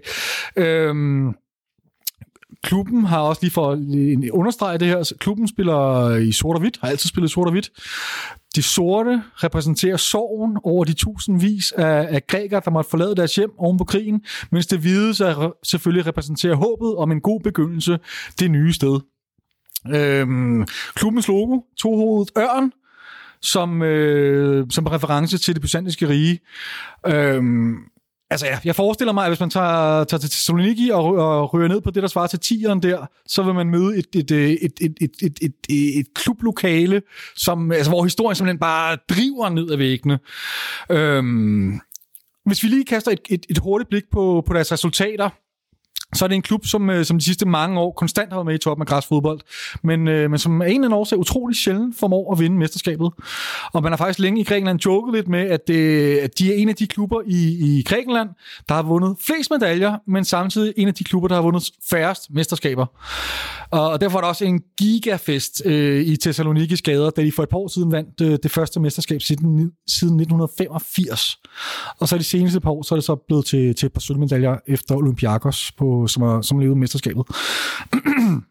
så har det også en ret interessant ejer. Øh, PAOK blev i 2012 købt af russisk græske Ivan Savidis, en forretningsmand og politiker, der angiveligt skulle have nærbånd til Putin, og som har voldsomt mange penge, som han blandt andet har tjent i øh, tobaksindustrien. Derover så ejer han det største luksushotel i øh, Thessaloniki, en del af havnen i Thessaloniki, og knap 20% af den nationale tv-station Mega. Øh, der er sådan lidt blandet, ja, han er, han er ret, en ret vild øh, person, ham her. Der er, lidt, der er lidt blandede holdninger til ham blandt klubbens mange dedikerede fans. På den ene side, så, øh, så er han ganske populær, fordi han ene mand reddede PAOK fra en fuldstændig håbløs økonomisk situation, da han, øh, da han købte klubben der i 2012. De havde blandt andet en gæld på 10 millioner euro til den græske stat, som han gik ind og, ja, han gik ud fra, han bare lige skrev en lille check, og så var, så var det ligesom klaret. På den anden side set, eller på den anden side, så har han en lidt blakket ry uden for banen, hvilket blandt andet skyldes en episode fra 2018, som de fleste nok kan huske. Øh, for med et, så blev Savidis nemlig verdenskendt, da han under en kamp løb ind på banen, fordi han lige havde par ting, han gerne ville drøfte med, med dommeren med en øh, pistol, tydeligt siddende i, øh, i bæltet. Ah, Øh, ja. kan, kan I huske det? Ja, ja, ja, må gerne. Øh, det, du det, det, det var nemlig rimelig sindssygt billeder, ikke? Uh, men altså, man må jo forstå, at det er det, der udløste de her lidt voldsomme reaktion fra, fra Civilis, var, at dommeren havde annulleret et mål til, øh, til PAOK i det 89. minut med stillingen 0-0 mod rivalerne fra AK Athen. Øh, et opgør, der for øvrigt kaldes for det tohovedet ørnedarby, fordi øh, AK som sagt også har et, øh, et tohovedet ørn som logo af samme år som PAOK, nemlig i forbindelsen til Konstantinopel og det byzantiske rige som I nok kan høre, så står der altså rigtig meget på spil, når, når, når Park går på banen. Og, øh, og det er måske også en af forklaringerne til, at det nogle gange kan, kan sådan koge lidt over på, på tribunerne dernede. Øhm, og Park er en klub, der nyder enormt stor opbakning, og deres tilskudstal er sådan, at de er virkelig sådan ret sammenlignelige med, med vores herinde. Øh, I sidste sæson havde de et tilskudsnit på, på 18-19.000. Øhm, og, øh, og der forventes også en ret stor opbakning til dem herinde på, på torsdag. Øh, der er meldt øh, over 1000 grækere ankomst i, til København og Parken. Øh, det glæder jeg mig mega meget til, fordi så kommer der for en gang skyld lidt modspil på, på tribunerne. Hvad forventer I egentlig af, af, af stemningen, Mike? Hvad forventer du der af stemningen herinde på, på torsdag? Jo, men øh, jeg har også en eller anden antagelse om, at øh, de tusind fans, der så kommer, det er også dem, der rent faktisk er dedikeret. Øh, jeg synes godt nok, vi har haft nogle hold herinde, hvor der rent faktisk har været overraskende meget stemning. Øh, det er klart, at der er nogle hold, som vi ved, der kommer med en masse Ajax eller et eller andet, ikke? som vi jo altid gør det. Men altså, hvad ved jeg? Øh, nogle af alle de sådan østeuropæiske, sådan lidt større hold, ikke? Øh, hvor der rent faktisk er sket en hel masse, eller tyrkiske hold, hvor der faktisk er mange herboende tyrkere, der også er troppet op. Ikke? Øh, det lyder vildt. Det lyder vildt. Jeg glæder mig til at, øh, til at se det. Øh, og jeg er ret sikker på, at de alle sammen øh, kan, den, kan de samme sange. Øh, det bliver fedt. Jamen, det, det giver altid en hel masse. Er de græske sange ikke altid sådan nogle lange, lange øh, jo, det er det, det faktisk det, det, det, det er bare sådan et uh, gæt. Det er som regel, en, en, en, de har nogle sange på 8-10 vers, hvor man får fortalt øh, hele historien, se på deres perspektiv gennem de sidste tusind år eller et eller andet. Så jo, det, det kan man godt forvente. Kæft, det er fedt at dukke op i et andet land, og så synge på græsk, og forvente, at I forstår det. Det er også okay. Men altså, man skal, sige, man skal ikke tage fejl af, altså klubben, Park, de tager, øh, de tager også deres fans meget, hvad skal man sige, seriøst, og, og værdsætter dem enormt meget, hvilket blandt andet udtrykker sig ved, at altså, nummer 12 der er ikke en spiller, der har spillet i nummer 12 i, i PAOK de sidste 20 år, fordi man simpelthen har reserveret nummeret til fansene som mm. symbol på mm. ja, deres øh, ja. rolle som den 12. mand på banen. Ikke? Ja. Øhm, har vi mødt dem før? Jeg kan huske, vi mødte dem i en træningskamp, hvor vi vist nok tabte med et par mål eller sådan noget. Ja, vi har mødt dem for nogle år siden, eller det er efterhånden ved at være en del år siden, jeg tror snart det nærmer sig 10 år siden, øh, i en træningskamp, hvor vi taber. Jeg mener, det er 2-0. Men det er sådan lidt en særlig opstart faktisk, fordi det er en af de, det er vel den eneste gang i virkeligheden vores historie, hvor vi er direkte kvalificeret til Champions League, øh, kvæg vores rolle som mestre. Mm. Så vi har ikke sådan den der vigtige opstart med en masse kvalkamp og så videre. Så, så det skal også lige med i, øh, i ligningen. Og så har de mødt øh, faktisk øh, Brøndby tilbage i øh, 2015-16 sæson i, i Europa League-gruppespillet, hvor de i øh, den første kamp i, i Thessaloniki vinder 5-0 og så bliver den så 1-0, eller undskyld, 1-1 på, på Brøndby Stadion. Men altså 5-0 i Thessaloniki, øh, det, det er et hold, som, øh, som, som, som kan noget, og hvad skal man sige, de har også Altså hvis vi lige kaster et, et, et, et, øh, et blik på deres resultater øh, i Europa, så har de igennem de sidste mange år været en, en fast bestanddel af Europa League-gruppespillet. De har også formået fire gange at gå videre for gruppespillet. Øh, de er så ud alle gangene i, i 16-finalerne. Men altså, de er et hold, som er med hvert år mm. øh, i Europa League. De har aldrig været i Champions League, men, øh, men altså er et hold, som har masser af erfaring øh, for, for den øh, del om et hold, man skal tage seriøst. Altså. Det er meget solidt, ja. Øhm, og det er også en klub, man kender altså, øh, fra alt muligt forskelligt. Ikke? Øh, og jeg personligt glæder mig rigtig meget til det. Altså, det er også klart, det er også klart dem i gruppespillet her, der har været de største ud over os selv. Øh, og øh, det bliver sjovt at se. Altså, jeg forventer rent faktisk, at der kommer god tænding på. Ja, Ja, det, det, det, det forventer man. Altså, der er vel også, der er solgt over 20.000 øh, billetter til, til kampen, og selvfølgelig en kæmpe opfordring til at, at få købt en billet, hvis man ikke allerede har. Fordi det er, altså det ved jeg ikke, det kan selvfølgelig kun tale for, min, for, for egne vegne, men de europæiske aftener er bare virkelig fede, og når der så ovenikøbet er modspil fra, fra 1000 grækere nede på, på den anden ende af stadion, så, så er det altså en fed oplevelse. Ja, både det, men også, jeg tror, de øh, fans, som tager ned til Grækenland og oplever det her, de, de får sig øh, et, et minde for livet og, og noget, man vil huske tilbage på, som at være helt unikt. Jeg skal desværre ikke selv derned, men, øh, men kæmpe opfordring. Jeg tror virkelig, at det er interessant, og særligt øh, med nogen, der er så dedikeret omkring øh, fodbolden. Det, det, det, det kan jeg love dig for. Altså, hvis man er heldig, så kan man jo risikere at se en præsident på banen øh, med pistoler og det hele. Han, han fik tre års karantæne for det der stunt der, men det, øh, den blev afsonet her i, i marts, så han skulle have lov til at, at vise sig på stadion igen. Så, øh, så er mulig grund til at tage ned på Tumba. Vi ser også deres, uh, Lars Seier og Erik Skærbæk komme ned med. ja, ja, det er helt standard, ja. Øh, nå, men lad os, lad os uh, lige se lidt nærmere på, øh, på, hvad vi kan forvente os inde på banen. Altså, jeg har set lidt nærmere på Parks nuværende trup og forfatning. Først og fremmest, de har en trupværdi. Ja, hvad, hvad, hvad, tror I egentlig, sådan sammenlignet med FCK? Er de, hvor ligger de? Er de mere eller mindre værd? Øh, det er selvfølgelig transfermagt, som man altid lige skal tage med et grænsalt, men altså, øh, de er en meget god pejling. Hvor ligger de henne, tror jeg? de er mere værd. De er mere værd. Er du enig, Mike?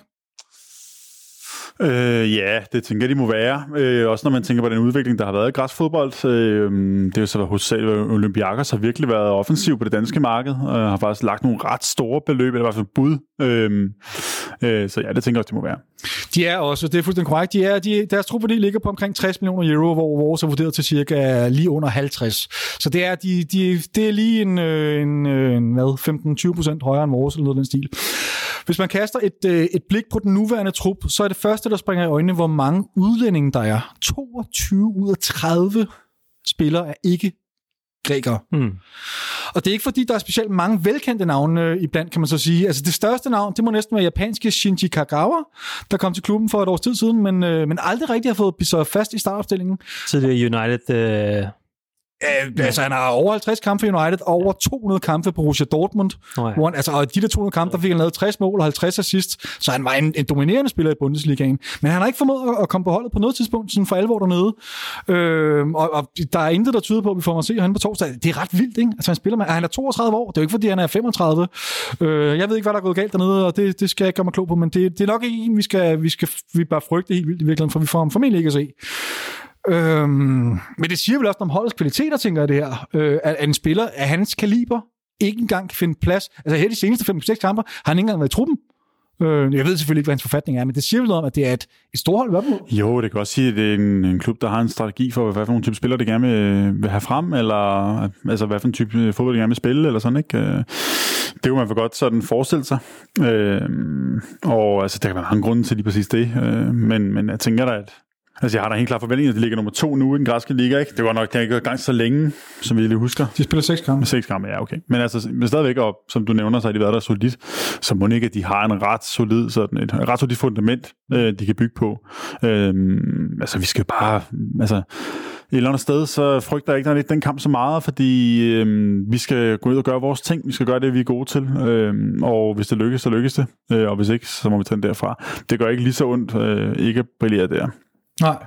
Altså, men, men vi har bare så mange europæiske meritter, at øh, jeg er faktisk tryg ved, at vi nok skal få løst på en eller anden måde. Øh, selvom vi rent faktisk er lidt, øh, lidt sådan, øh, vi hænger lidt i bremsen for tiden. Øh, den europæiske kamp er noget andet. Ja, så det er sådan set okay. Det, det glæder mig faktisk til. Jeg glæder mig faktisk til den kamp. Øh, jeg frygter kamp på søndag, men jeg glæder mig til den på torsdag. Ja, man kan sige, at øh, det er jo vigtigt, at vi får... Øh, vi får tre point på torsdag, i, i, fordi man så må, altså ligger så meget afstand til Park. Fem point vi så være foran. Førstepladsen er vigtig i kraft af, at øh, vi så springer 16-finalen rundt over og går direkte i 8 hvilket er en kæmpe fordel dels af den naturlige årsag, at man så har sikret en 8. finale og nået en runde videre, men selvfølgelig også fordi man sparer noget, noget, nogle kræfter. Men, men man kan sige, på den anden side, så kan vi godt tåle et nederlag. Selv med et nederlag vil vi stadig være i allerhøjeste grad i liveturneringen, øh, og selv førstepladsen er, er inden for rækkevidde, hvorimod et nederlag til Brøndby på søndag vil være fuldstændig øh, ubærligt, så det skal vi slet ikke komme for meget på. Så, så der, ja, det er derfor, jeg er enig med Mike. Man glæder sig faktisk lidt, eller øh, begge to, man glæder sig lidt til kampen på torsdag, for der er, der er ikke sådan så vanvittigt meget på spil. De spiller, for det første, de spiller 4-2-3-1, ligesom os. Hvordan, hvad, hvad, hvordan har I det egentlig? Med sådan, altså, nogle gange så ser man jo, at, at når, når to hold står for hinanden med samme formation, og så bliver det lidt sådan en skak-mat-position, og lidt, ja, et skakspil, mm. hvor, hvor øh, det hele sådan bliver lidt låst. Kunne man forestille sig det? Eller, nu ved jeg godt, der er nogle af jer, der er eksperter på, på Park, men, øh, men bare sådan som udgangspunkt. Men måske i virkeligheden, så det, det låste spil, det, det vil jeg have det faktisk i virkeligheden okay med. Altså, hvis vi kan slippe fra derfra med, med et uafgjort resultat, så tror, så tror jeg, det vil være fint. Oddset hedder 2-10 på en FCK-sejr, 3-35 på et kryds, og 3-65 på et øh, på park sejr. Mm-hmm. Så forholdsvis store favoritter til FC København. Ja, ja det, den, den favoritvalghed virker nok også lige en ja, høj ende. synes jeg også.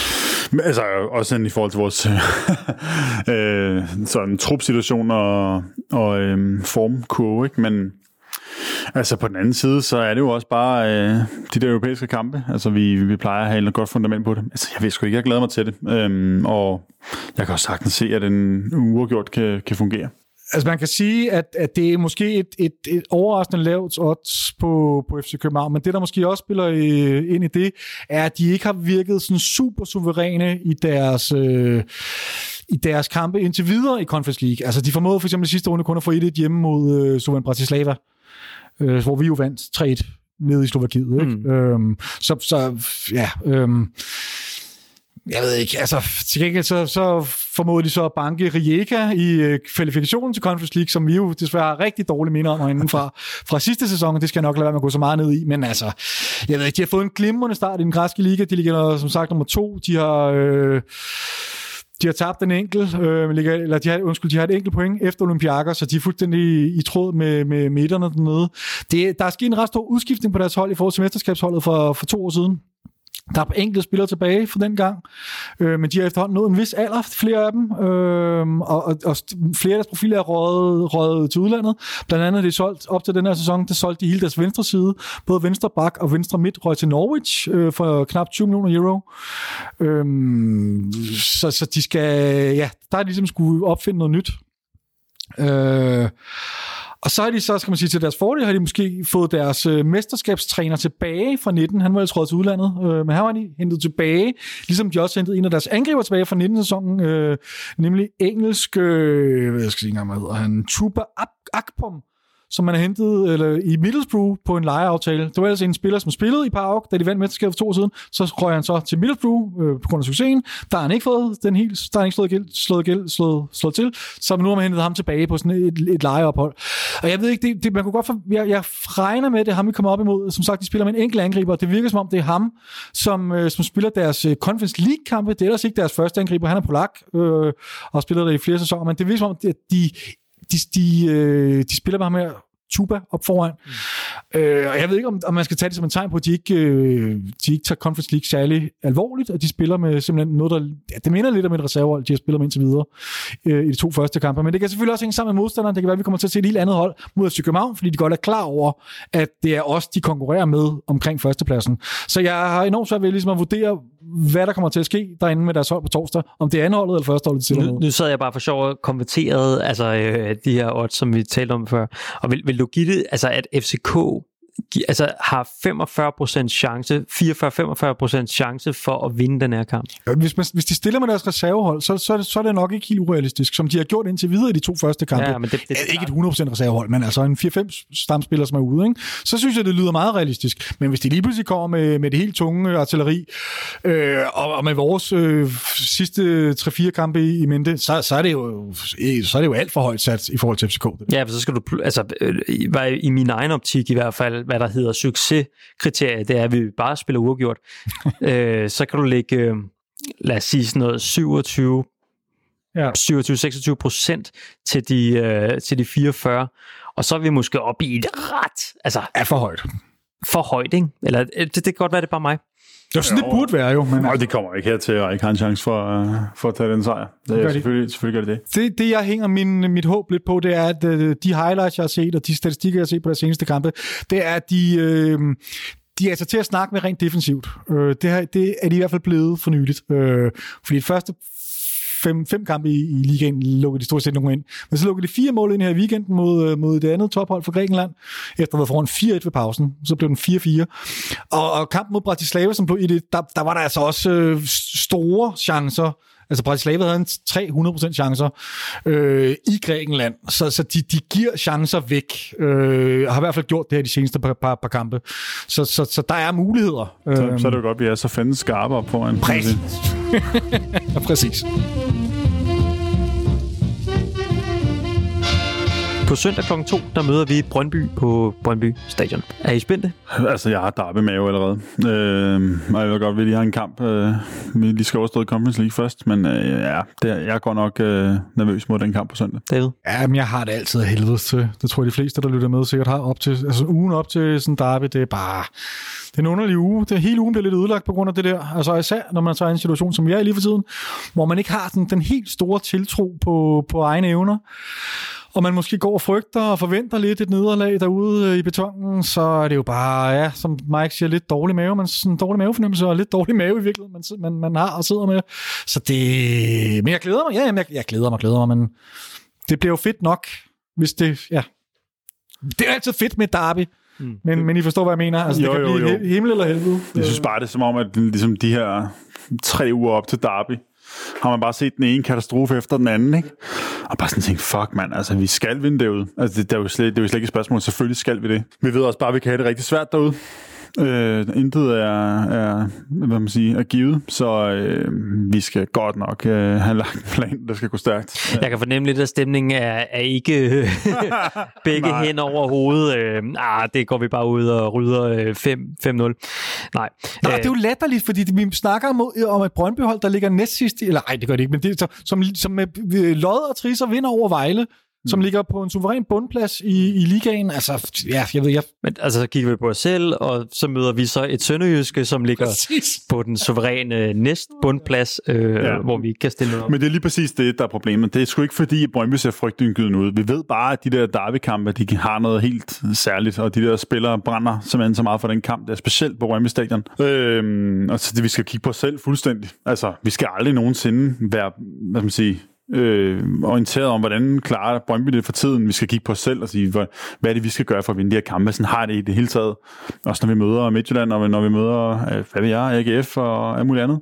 Øh, vi skal tilbage til det der med at være pisse ligeglade og bare sige, jamen vi er bare bedre end jer, og sådan er det. Så lad mig lige høre, øh, hvem, hvem tror I får genvalg fra, fra kampen? Stiller vi op med samme midtbane? Hvad med taktikken? Er det samme tilgang, vi, øh, vi, vi går til den her Brøndby-kamp? Det er alt afgørende, hvem der bliver klar jo, i forhold til Victor Christiansen, i forhold til Jens Dage, som er de to spillere, som er, som er i spil, som, som kan nå at blive klar. Jeg hørte øh, Jens Dage sige i, i øh, Startelveren, som er sådan et program, der bliver sendt på, på Discovery+, Plus, at øh, han måske bliver klar til på torsdag, men, men regner med at være klar til på søndag. Så lad os gå ud fra, at han er, han er med på søndag. Han er så, en fed spiller med på søndag, ikke? han er, for at vende tilbage til det, så er det det altafgørende. Vi skal have en anden ud på den kanten, Pep Biel. Også en, der har spillet derby før, ikke? Det, det tror jeg Jo, heller ikke, man skal jo, underkende, ja. altså at kunne tage det her øh, pres, der ligger. Øh, både spillet et derby, men også spillet mod Brøndby for AGF og så videre. Det, det, han, er, han er rutineret og, og, og ved, hvad det handler om. Ja, og han er en hård hund i, de, i duellerne. Altså, øh, det kommer vi til at få brug for. Øhm, der øh, mangler vi også nogle spillere, blandt andet Rasmus Falk, som faktisk er overraskende barsk i de der kampe, øhm, fordi vi kommer til at skulle stå rigtig meget imod, og fysisk. Altså, øh, det er også lidt det, de, man kan sige, øh, det er nok noget, de kan spille på, øh, også fordi, at det bliver den der type kamp, hvor det ikke er noget særligt flatterende fodbold, men der kommer til at være mega pres på. Det kunne jeg godt være bange for, vi har, nogle- altså, om vi har spillere, der ligesom kan stå imod det, øh, især på midtbanen. Øh, og øh, både fordi både Sækker og Falk er ude, ikke? øh, det er altså to mm, vigtige spillere normalt i, i derby. Øh, så jo, jeg tænker, at vi skal gøre rigtig meget for, at øh, Jens Dage han er klar på, på søndag. Jeg tænker også, at vi har alle de her unge spillere. Nu nævnte vi det tidligere i forbindelse med Sønderjyske-kampen. Ikke? Altså, nogle af alle de unge spillere, der skal ind, og så øh, vi har hørt, at øh, der kommer mange på stadion øh, på søndag. Kommer det til at være en risiko, eller kommer det til at spille ind på kampen, tror jeg, at, at vi har så mange unge spillere, som måske ikke har prøvet på samme måde det her pres? Det kan det jo sagtens gøre, men jeg håber så også, at vi stiller op med lidt færre 18-årige på, på søndag, end vi gjorde i søndags. Øh, vi får i hvert fald Kutsulava, han får, kommer i hvert fald tilbage i forsvaret, hmm. hvilket gør, at man, øh, man eventuelt kan, kan kunne sætte Bøjlesen ud på en venstre bak, eller, eller hvad ved jeg. Øh, det, Tror, tror du? Det tror jeg virkelig ikke. nej, det tror jeg sådan set heller ikke. Men det er en mulighed, Ja. øh, også i forhold til det der med at få, hvis Jens Dage så ikke var klar, så kunne man spille med, med Ankersen eller, eller Dix som en, som en kantspiller osv. osv., osv. Øh, der er bare så mange uvidsheder, men det, og, og, og, så er der Victor Christiansen, som kan komme også når at blive klar. Og han er jo 18 år, så det, faktisk kan det godt være, det udligner sig. Men jeg, jeg tvivler på, at Højlund han starter inden, øh, fordi man finder en anden løsning på kantpositionen. Mm. Og så rykker man så ja, Pep ind i stedet for Højlund, og ved, Jonas op, og hele det her spil, der så starter. Så jeg tror, at øh, altså, du får vendt tilbage til spørgsmålet omkring, hvem, hvilke udskiftninger der kommer til at ske i, i forhold til startafstillingen øh, i forhold til søndags. Så tror jeg, det bliver meget hen ad vejen det samme, plus de spillere, der så når at blive klar. Fordi hvad er alternativerne? Vi har jo ikke rigtig andet at rute med. Så hvis der ikke bliver flere klar, så bliver det det samme hold som, øh, som i søndags. Hvis Jens Dahl bliver klar, så går han ind og spiller, øh, og så rykker man Pep ind. Og hvis, øh, hvis Victor Christiansen bliver klar, så går han jo ind, øh, og så rykker Dix over på højre kanten. Øhm, så så det, det er lidt svært at sige på nuværende fod, men, øh, men det, der, der, er ikke, der er ikke så mange muligheder i virkeligheden. Jeg sidder, når, når, når vi sidder og kigger på vores, på vores 18-årige spillere, øh, for pinpointen lidt ud, så har vi jo også en Isak Bergman Johansen, som vi talte om tidligere. Han er jo også en, der har spillet altså, halvanden sæson, mener jeg, øh, i den svenske liga, hvor der også godt kan være smæk på øh, lægterne, altså, og som måske godt kan være med til at stå imod det der, øh, og ikke lade sig påvirke. Ja, man kan sige, mm, mm, for hvad angår, at der er smæk på, øh, det tror jeg sagtens, han kan håndtere. Øh, øh, jeg tror, han kommer på en opgave, sådan rent spilmæssigt. Øh, men det er jo rigtigt nok, at vi skal jo også kigge på, hvad er det for, altså, hvad er det for en kulisse, de kommer til at spille i. Der er knald på derude. Øh, det ved vi, der er. Øh, og respekt for det, altså, det må man bare sige. Men øh, det tror jeg helt sikkert, han vil kunne håndtere. Altså, øh, så er han heller ikke mere grøn. Der er, der, der er nogle andre, øh, Elias Jæler, hvem det nu er, som mm. vil være blæst helt bagover over den kulisse. Øh, specielt når det er derude, og ikke er her. Øh, det er jeg faktisk ikke så bekymret for. Altså, det skal de sgu nok bare tage som en oplevelse, det der, fyre den af. Altså, vi har også set nogle af de andre mindre hold, vi har spillet mod i uh, Conference League, der kommer hertil, og for dem er det en stor kulisse, øh, og så gør de det sådan set meget fornuftigt. Altså, det må bare give en hel masse at opleve det der. Øhm, ja, det er jeg sgu ikke så bekymret for. Altså, øhm, ja. Og hvis lige med hensyn til Isak, øh, og dermed masser af tilskud på, på lægterne, så Victor, du snakkede jo selv om, at han var en spiller, som er, som er meget ældre mentalt end, end de her 18 år, som man øh, som så i hans pas. Og det, det er også den fornemmelse, jeg har fået af at se ham. Øhm, og, og der må det jo også øh, være en, en fordel, sådan en, en kulisse der. Jeg er fuldstændig enig med Mike. Jeg tror heller ikke, at... Øh, jeg kan slet ikke se, han, han, er, han er ikke typen, der bliver rystet. Jeg synes heller ikke, at vores andre unge spillere, Victor Christiansen har prøvet det før, så også han virker som en, der kan tage hvad som helst. Bøving, det, det, det er jo nærmest i de kampe, hvor han har været, været ja, bedst, ikke? og blevet lidt kastet ind i de der derbys der, ikke? og rent ja. faktisk har løst det meget godt. Ja. Så, så jeg er egentlig heller ikke sådan super bekymret for det. Det, det er måske ikke optimalt at stille op med 4-18-årige, men det, det, det gør vi forhåbentlig heller ikke. Hvis vi retter blikket så fra os til, til, til Brøndby, så sad jeg for sjov og kiggede på nogle, nogle stats øh, omkring Brøndby, og det er det, en af de hold i virkeligheden i Superligaen, som, som er allermest boldbesiddelse øh, lige ud over Silkeborg. Øh, tror jeg også, det kommer til at blive billedet, når det er, vi øh, er, er færdige med kampen? Ja, det kunne jeg godt forestille mig. Øh, jeg tror sådan set godt, vi vil kunne bille på det at øh, vi gerne vil lade dem tage bolden i perioder. Øh, vi har også nogle spillere, der vil være gode til det. Øhm, og måske er det virkelig også et af de træk, vi ligesom kan, vi, man kan sige, vi kan tage på. Det er vel også noget af det, som lærer er virkelig vil være god til. Ikke? Øhm, og når nu vi forvejen er tyndt besat på midtbanen, kunne det godt være sådan en, øh, en gameplan, i hvert fald i perioder. Øh, jeg er egentlig ikke så bekymret for det. Det er jo ikke, fordi det lykkes så meget med det, altså rent spilmæssigt. Øh, jeg må indrømme, jeg, må indrømme, jeg er rigtig nervøs for den kamp, og jeg glæder mig rigtig meget til at se, hvordan vi får det løst, men jeg tror ikke, vi skal være så bange for at lade dem øh, være boldbesiddende. Øh, jeg tror ikke, vi kommer til at se, øh, at de har den 70% af tiden. Overhovedet ikke, men øh, det kunne sagtens være 55-45. Og er det måske ikke også i virkeligheden deres, øh, at de vil helst i virkeligheden ikke have bolden så meget for netop at kunne sætte de her øh, dødelige, farlige øh, kontra ind, som de har en Simon Hedlund og Michael Ure og hvem de, hvad de ellers hedder, øh, hvad, hvad de kan finde ud af. Øh, de er i virkeligheden det hold, som har scoret øh, flest mål på kontra, i hvert fald ifølge øh, Superliga.dk.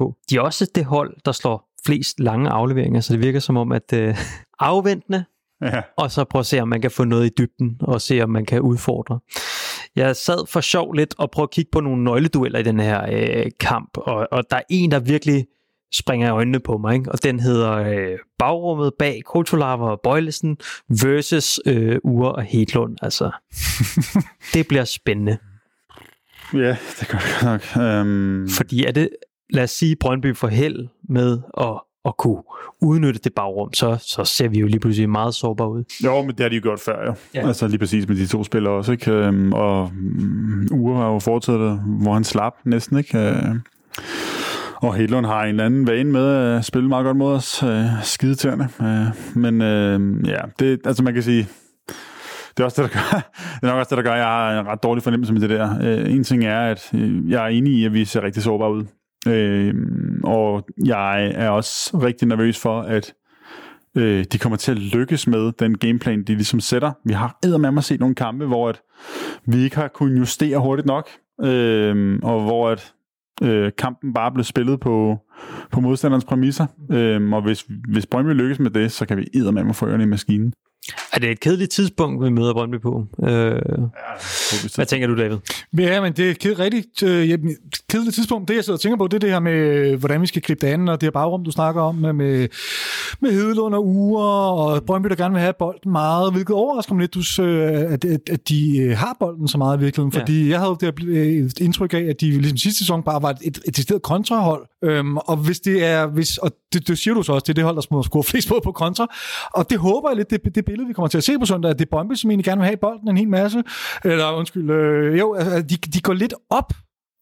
Jeg håber ikke, at de kommer til at stå og spille kontra på os, fordi så tror jeg, vi kan få alvorlige problemer. Jeg håber på, at vi... Øh, altså, jeg er ikke så bange for, at de har bolden en hel masse, og de må gerne komme lidt frem, øh, og vi så trækker os lidt længere tilbage, står måske lidt mere øh, lavt, og på den måde får lukket bagrummet bag vores øh, firekæde, firkæde. Øhm, og så er det måske os, der kan prøve at spille lidt på omstillinger, hvilket jeg egentlig også ser som en fordel. Altså jeg ser det både som en fordel offensivt og defensivt, fordi vi har haft så store problemer mod hold på det seneste, som har stået enormt defensivt og bare stået pakket sig. Der har vi ikke nøglen lige nu til at låse op for det her. Så vil jeg hellere møde et hold, som, øh, som kommer fremad, øh, og så kan vi måske, øh, ja, så er, der, så er der vores tur til måske at lukrere på nogle, øh, nogle omstillinger. Så, så, så måske i virkeligheden det der, nu, nu prøver jeg at aflæse lidt, altså ture og forsvare dybt. Ja, ja, præcis. Ja, det tror jeg rigtigt. Altså, vi, overladet initiativ. Ja. ja, altså vi så jo uh, mod Midtjylland, uh, da de får uh, uh, Evander udvist, uh, og tænker, okay, nu, uh, nu skal den skulle være der. Uh, så kommer vi frem til ingenting mm. overhovedet. Altså, netop fordi de bare går ned og stiller sig dybt og kompakt, og tænker, nå okay, så må vi bare forsvare den her hjem. De får så et heldigt mål, det var det er. Vi kommer frem til ingenting, og vi kan slet ikke låse op for det der. Øhm, men altså, det er jeg også sikker på, at øh, Niels Frederiksen, øh, han ved, Øhm, og øh, ja, jeg måske indrømme, at jeg er lidt bekymret for øh, den der sådan øh, trænerduel der. Øh, hvem der formår at justere mest. Øh, det er sgu som om, at Nils Frederiksen har et bedre koncept på, hvad han gerne vil med sine spillere. Og får rigtig meget ud af dem. Altså han får rigtig meget ud af den øh, sådan talentmasse, han har. Øh, omvendt bør vi få rigtig meget mere ud af den talentmasse, vi har. Øh, og der er Torb ikke lige så sikker på, hvad det er, han gerne vil. Men, øh. men taler vi ikke også om et Brøndby-hold, som, som har været svingende? Altså hvis vi skal være jo, helt ærlige, så, så i, i løbet af den her sæson, det, det virker som om, man ikke har haft spillerne til den type fodbold, man gerne vil spille. Helt sikkert. Nå, men det gør det da. Men, men jeg tror, det er meget mere tydeligt for Brøndbyerne, hvad de skal gøre, mm. end for, for vores spillere, hvad de skal gøre. Mm. Øh, min frygt i den her kamp, det er, at vi kommer til at få et kampbillede, hvor Brøndby får lov til at stille sig tilbage. Vi skal slå de her øh, pokkers indlæg, de her, få alle de her hjørnspark, og så at, at Brøndby bare får lov til at udnytte øh, alt det bagrum, vi kommer til at give. Jeg vil dog jeg vil dog gerne lige angribe lidt øh, det der med, med hjørnesparken. Øh, altså, øh, det er rigtigt, det var forfærdeligt mod Sønderjyske, øh, hvilket primært handlede om, at øh, PPL ikke kunne lægge den ordentligt ind, og så havde de Champi, der bare stod den væk. Men altså, vi har da, altså, sad vi ikke herinde for et par måneder siden? En det var også ret siden? forfærdeligt mod Viborg, og det var også ret forfærdeligt mod FC Midtjylland. Ja. Nå, okay. Det, det har været helt på det sidste, ja. Men i starten af sæsonen, der sad vi der, jeg kan huske, vi sad og snakkede om, at nu havde vi for, for første gang i Absalons Radios historie nogle, nogle mål på hjørnespark at snakke om, og hvor der kom nogle stykker, altså, og vi tænkte, nu var der også blevet løst offensivt, og men, men, men, og min men det er tanke, på det, det seneste, det, der er det gået. Det, min tanke om, omkring det, det handler om, at vi netop også havde flere måder at angribe på, hvilket giver mere plads til de her. Vi havde Mohamed Arami, som var så eksplosiv, så, så hvis du som, modsvar, øh, som øh, forsvarende hold så, så lagde du så mange kræfter i at, at få ham pakket ind, så gjorde det lige pludselig, at, at Jonas Vind begyndte at shine, fordi han fik mere plads, og, øh, og på samme måde, altså vi havde både den her bredde, men vi havde også den her tyndte op i feltet, eller fik den her tyndte, fordi vi fik lukket spillere væk fra feltet af. Øhm, men det, det, Ja, det er lidt tankespind. Øh, Brøndby, de har deres øh, pauanske højrebak, nej, vensterbak, undskyld, tilbage, øh, Blas Rivetters, mm-hmm. som kom ind og fik øh, 20 minutter sidst, og jeg forestiller mig ikke, at øh, på under en uge, at han er blevet klar til at spille 90 minutter. Øh, men en, der bliver hyldet meget derude. Lavede også en assist, gjorde han ikke, eller hvad? Jo. Ja, ja, men han, han, han har vel nærmest ikke... Var det ikke bare hans debut, eller hvad, hvor han blev gik i stykker helt over? Jo, jo, og det er jo... Altså, jeg tror ikke, at det er ham, der vi skal sådan være bange for. Øh, vi kommer nok til at se ham i en halv times tid, eller et eller andet. Øh, men øh, vi skal afgøre kampen inden da. Jeg er også meget spændt over den her øh, konstellation med deres trebakkæde. Hvordan kan vi angribe den på en måde, hvor det er, at vi ikke bare kommer til at slå bolde ind over, som, som jeg også i talte tidligere. Fordi at netop, når man spiller med en trebakkæde, så, så afgiver det hurtigt noget rum i frimærkerne, altså ude på kanterne, øh, og jeg ser bare ikke, at vi har de hurtige spillere, der kan komme ind og udnytte det. Så for hurtigt, så kommer Brøndby sikkert, og det er jo mit øh, øh, frygtscenarie, så hurtigt kan de stille sig ned, så de står med en 5, mandskæde øh, bagerst, og så bare stå og kigge fodbold, og ellers mm. parere væk. Fordi vi ikke øh, kan gå op og matche dem med, med alle de spillere, de kan både bruge inden centralt, men også øh, i virkeligheden bare give os lov til, til at spille det her. Øh, er det så Singh, der skal tage dybt løb? Øh, og, altså, ja, det, kommer til, det kommer til at kræve rigtig meget, at øh, kandspillerne kunne finde de der mellemrum, og så skal midtbanen i øvrigt kunne aflevere nogle rimelig præcise bolde, før det overhovedet skal blive til noget. Øhm, det synes jeg faktisk, vi så nogle enkelte gange i Haderslev. Øhm, men øh, det er ikke det, vi kommer til at score på. Det tror jeg simpelthen ikke, det er. Altså, vi... Sidste kamp var jo sådan, sådan altså, var, var, der fire mål på, på, øh, på standardsituationer på hovedsted? Var det ikke øh, sådan noget i den jo, dur? det er rigtigt. Jo, det er rigtigt. Det var det nemlig. Øh, Jeg ved, om det bliver noget lignende kampbillede, vi kommer. Det kunne man jo håbe. Den endte 4-2. ja, altså, øh, jeg deler en analyse med, at hvis vi ligesom skal sætte vores gameplan på at slå indlæg, eller få dødbolde, eller standarder, øh, så bliver det sgu op ad bakke, for vi har bare ikke slutprodukter. Det har vi simpelthen ikke. Øh, vi mangler bare nogen, der ligesom kan tage imod derinde. Øhm, og så kan man kan sige, det kan godt være, at Pep Biel, han havde en uheldig dag øh, på kontoret i søndags. Øh, han har generelt set slået nogle meget altså, gode hjørnespark. Øhm, det er jeg også tryg ved, at han vil gøre igen. Øh, Det bliver bare for nemt for dem at hætte dem væk. Øhm, så det er ikke det, er ikke der, vi skal sætte vores, øh, vores lid. Altså, man, ja, jeg synes virkelig, det er skide svært, fordi et, øh, det ser meget sårbart ud. Ikke? Jeg, jeg tror ikke, vi kommer til at mange chancer. Det tror jeg simpelthen ikke, vi gør. Øhm, og det kan sagtens være, at vi får nogle omstillinger, vi kan, vi kan prøve at spille på, men jeg synes jo heller ikke, at vi har spillerne, der løber hurtigt tilbage, vel? Altså, det går så langsomt, Mm. øh, og det ved de godt. Mm. Øh, så de kommer til at være hurtigt til at stille sig tilbage. Mm. Det, Hvem har vi, der kan løbe en omstilling? Kevin Dix måske? Så. Men, men altså, uanset hvad, så tror jeg, det er alfa og omega, at vi ikke går ud til den her kamp med at, at satse alt på et bræt. Og, og, altså, det værste, der kan ske, det er, at vi kommer bagud. Øh, tidligt i kampen, så kan Brøndby netop stille sig ned den her fembakkæde, og så er vi tvunget til at stå og høvle indlæg igen, og så kommer vi ingen vejen, og så bliver det 1-0. Så, jeg, jeg, så vi skal selvfølgelig gå offensivt til værks, øh, men, men, øh, men med en eller anden form, hvad hedder sådan noget, en kontrolleret offensiv. Mm. Øh, og virkelig, som jeg var tilbage til før, måske vi bare stå og afvente lidt. Øh, og så, og så køre på nogle omstillinger. Men i hvert fald ikke, hvis vi først kommer bagud, så tror jeg, løbet er kørt. Så bliver det rigtig svært.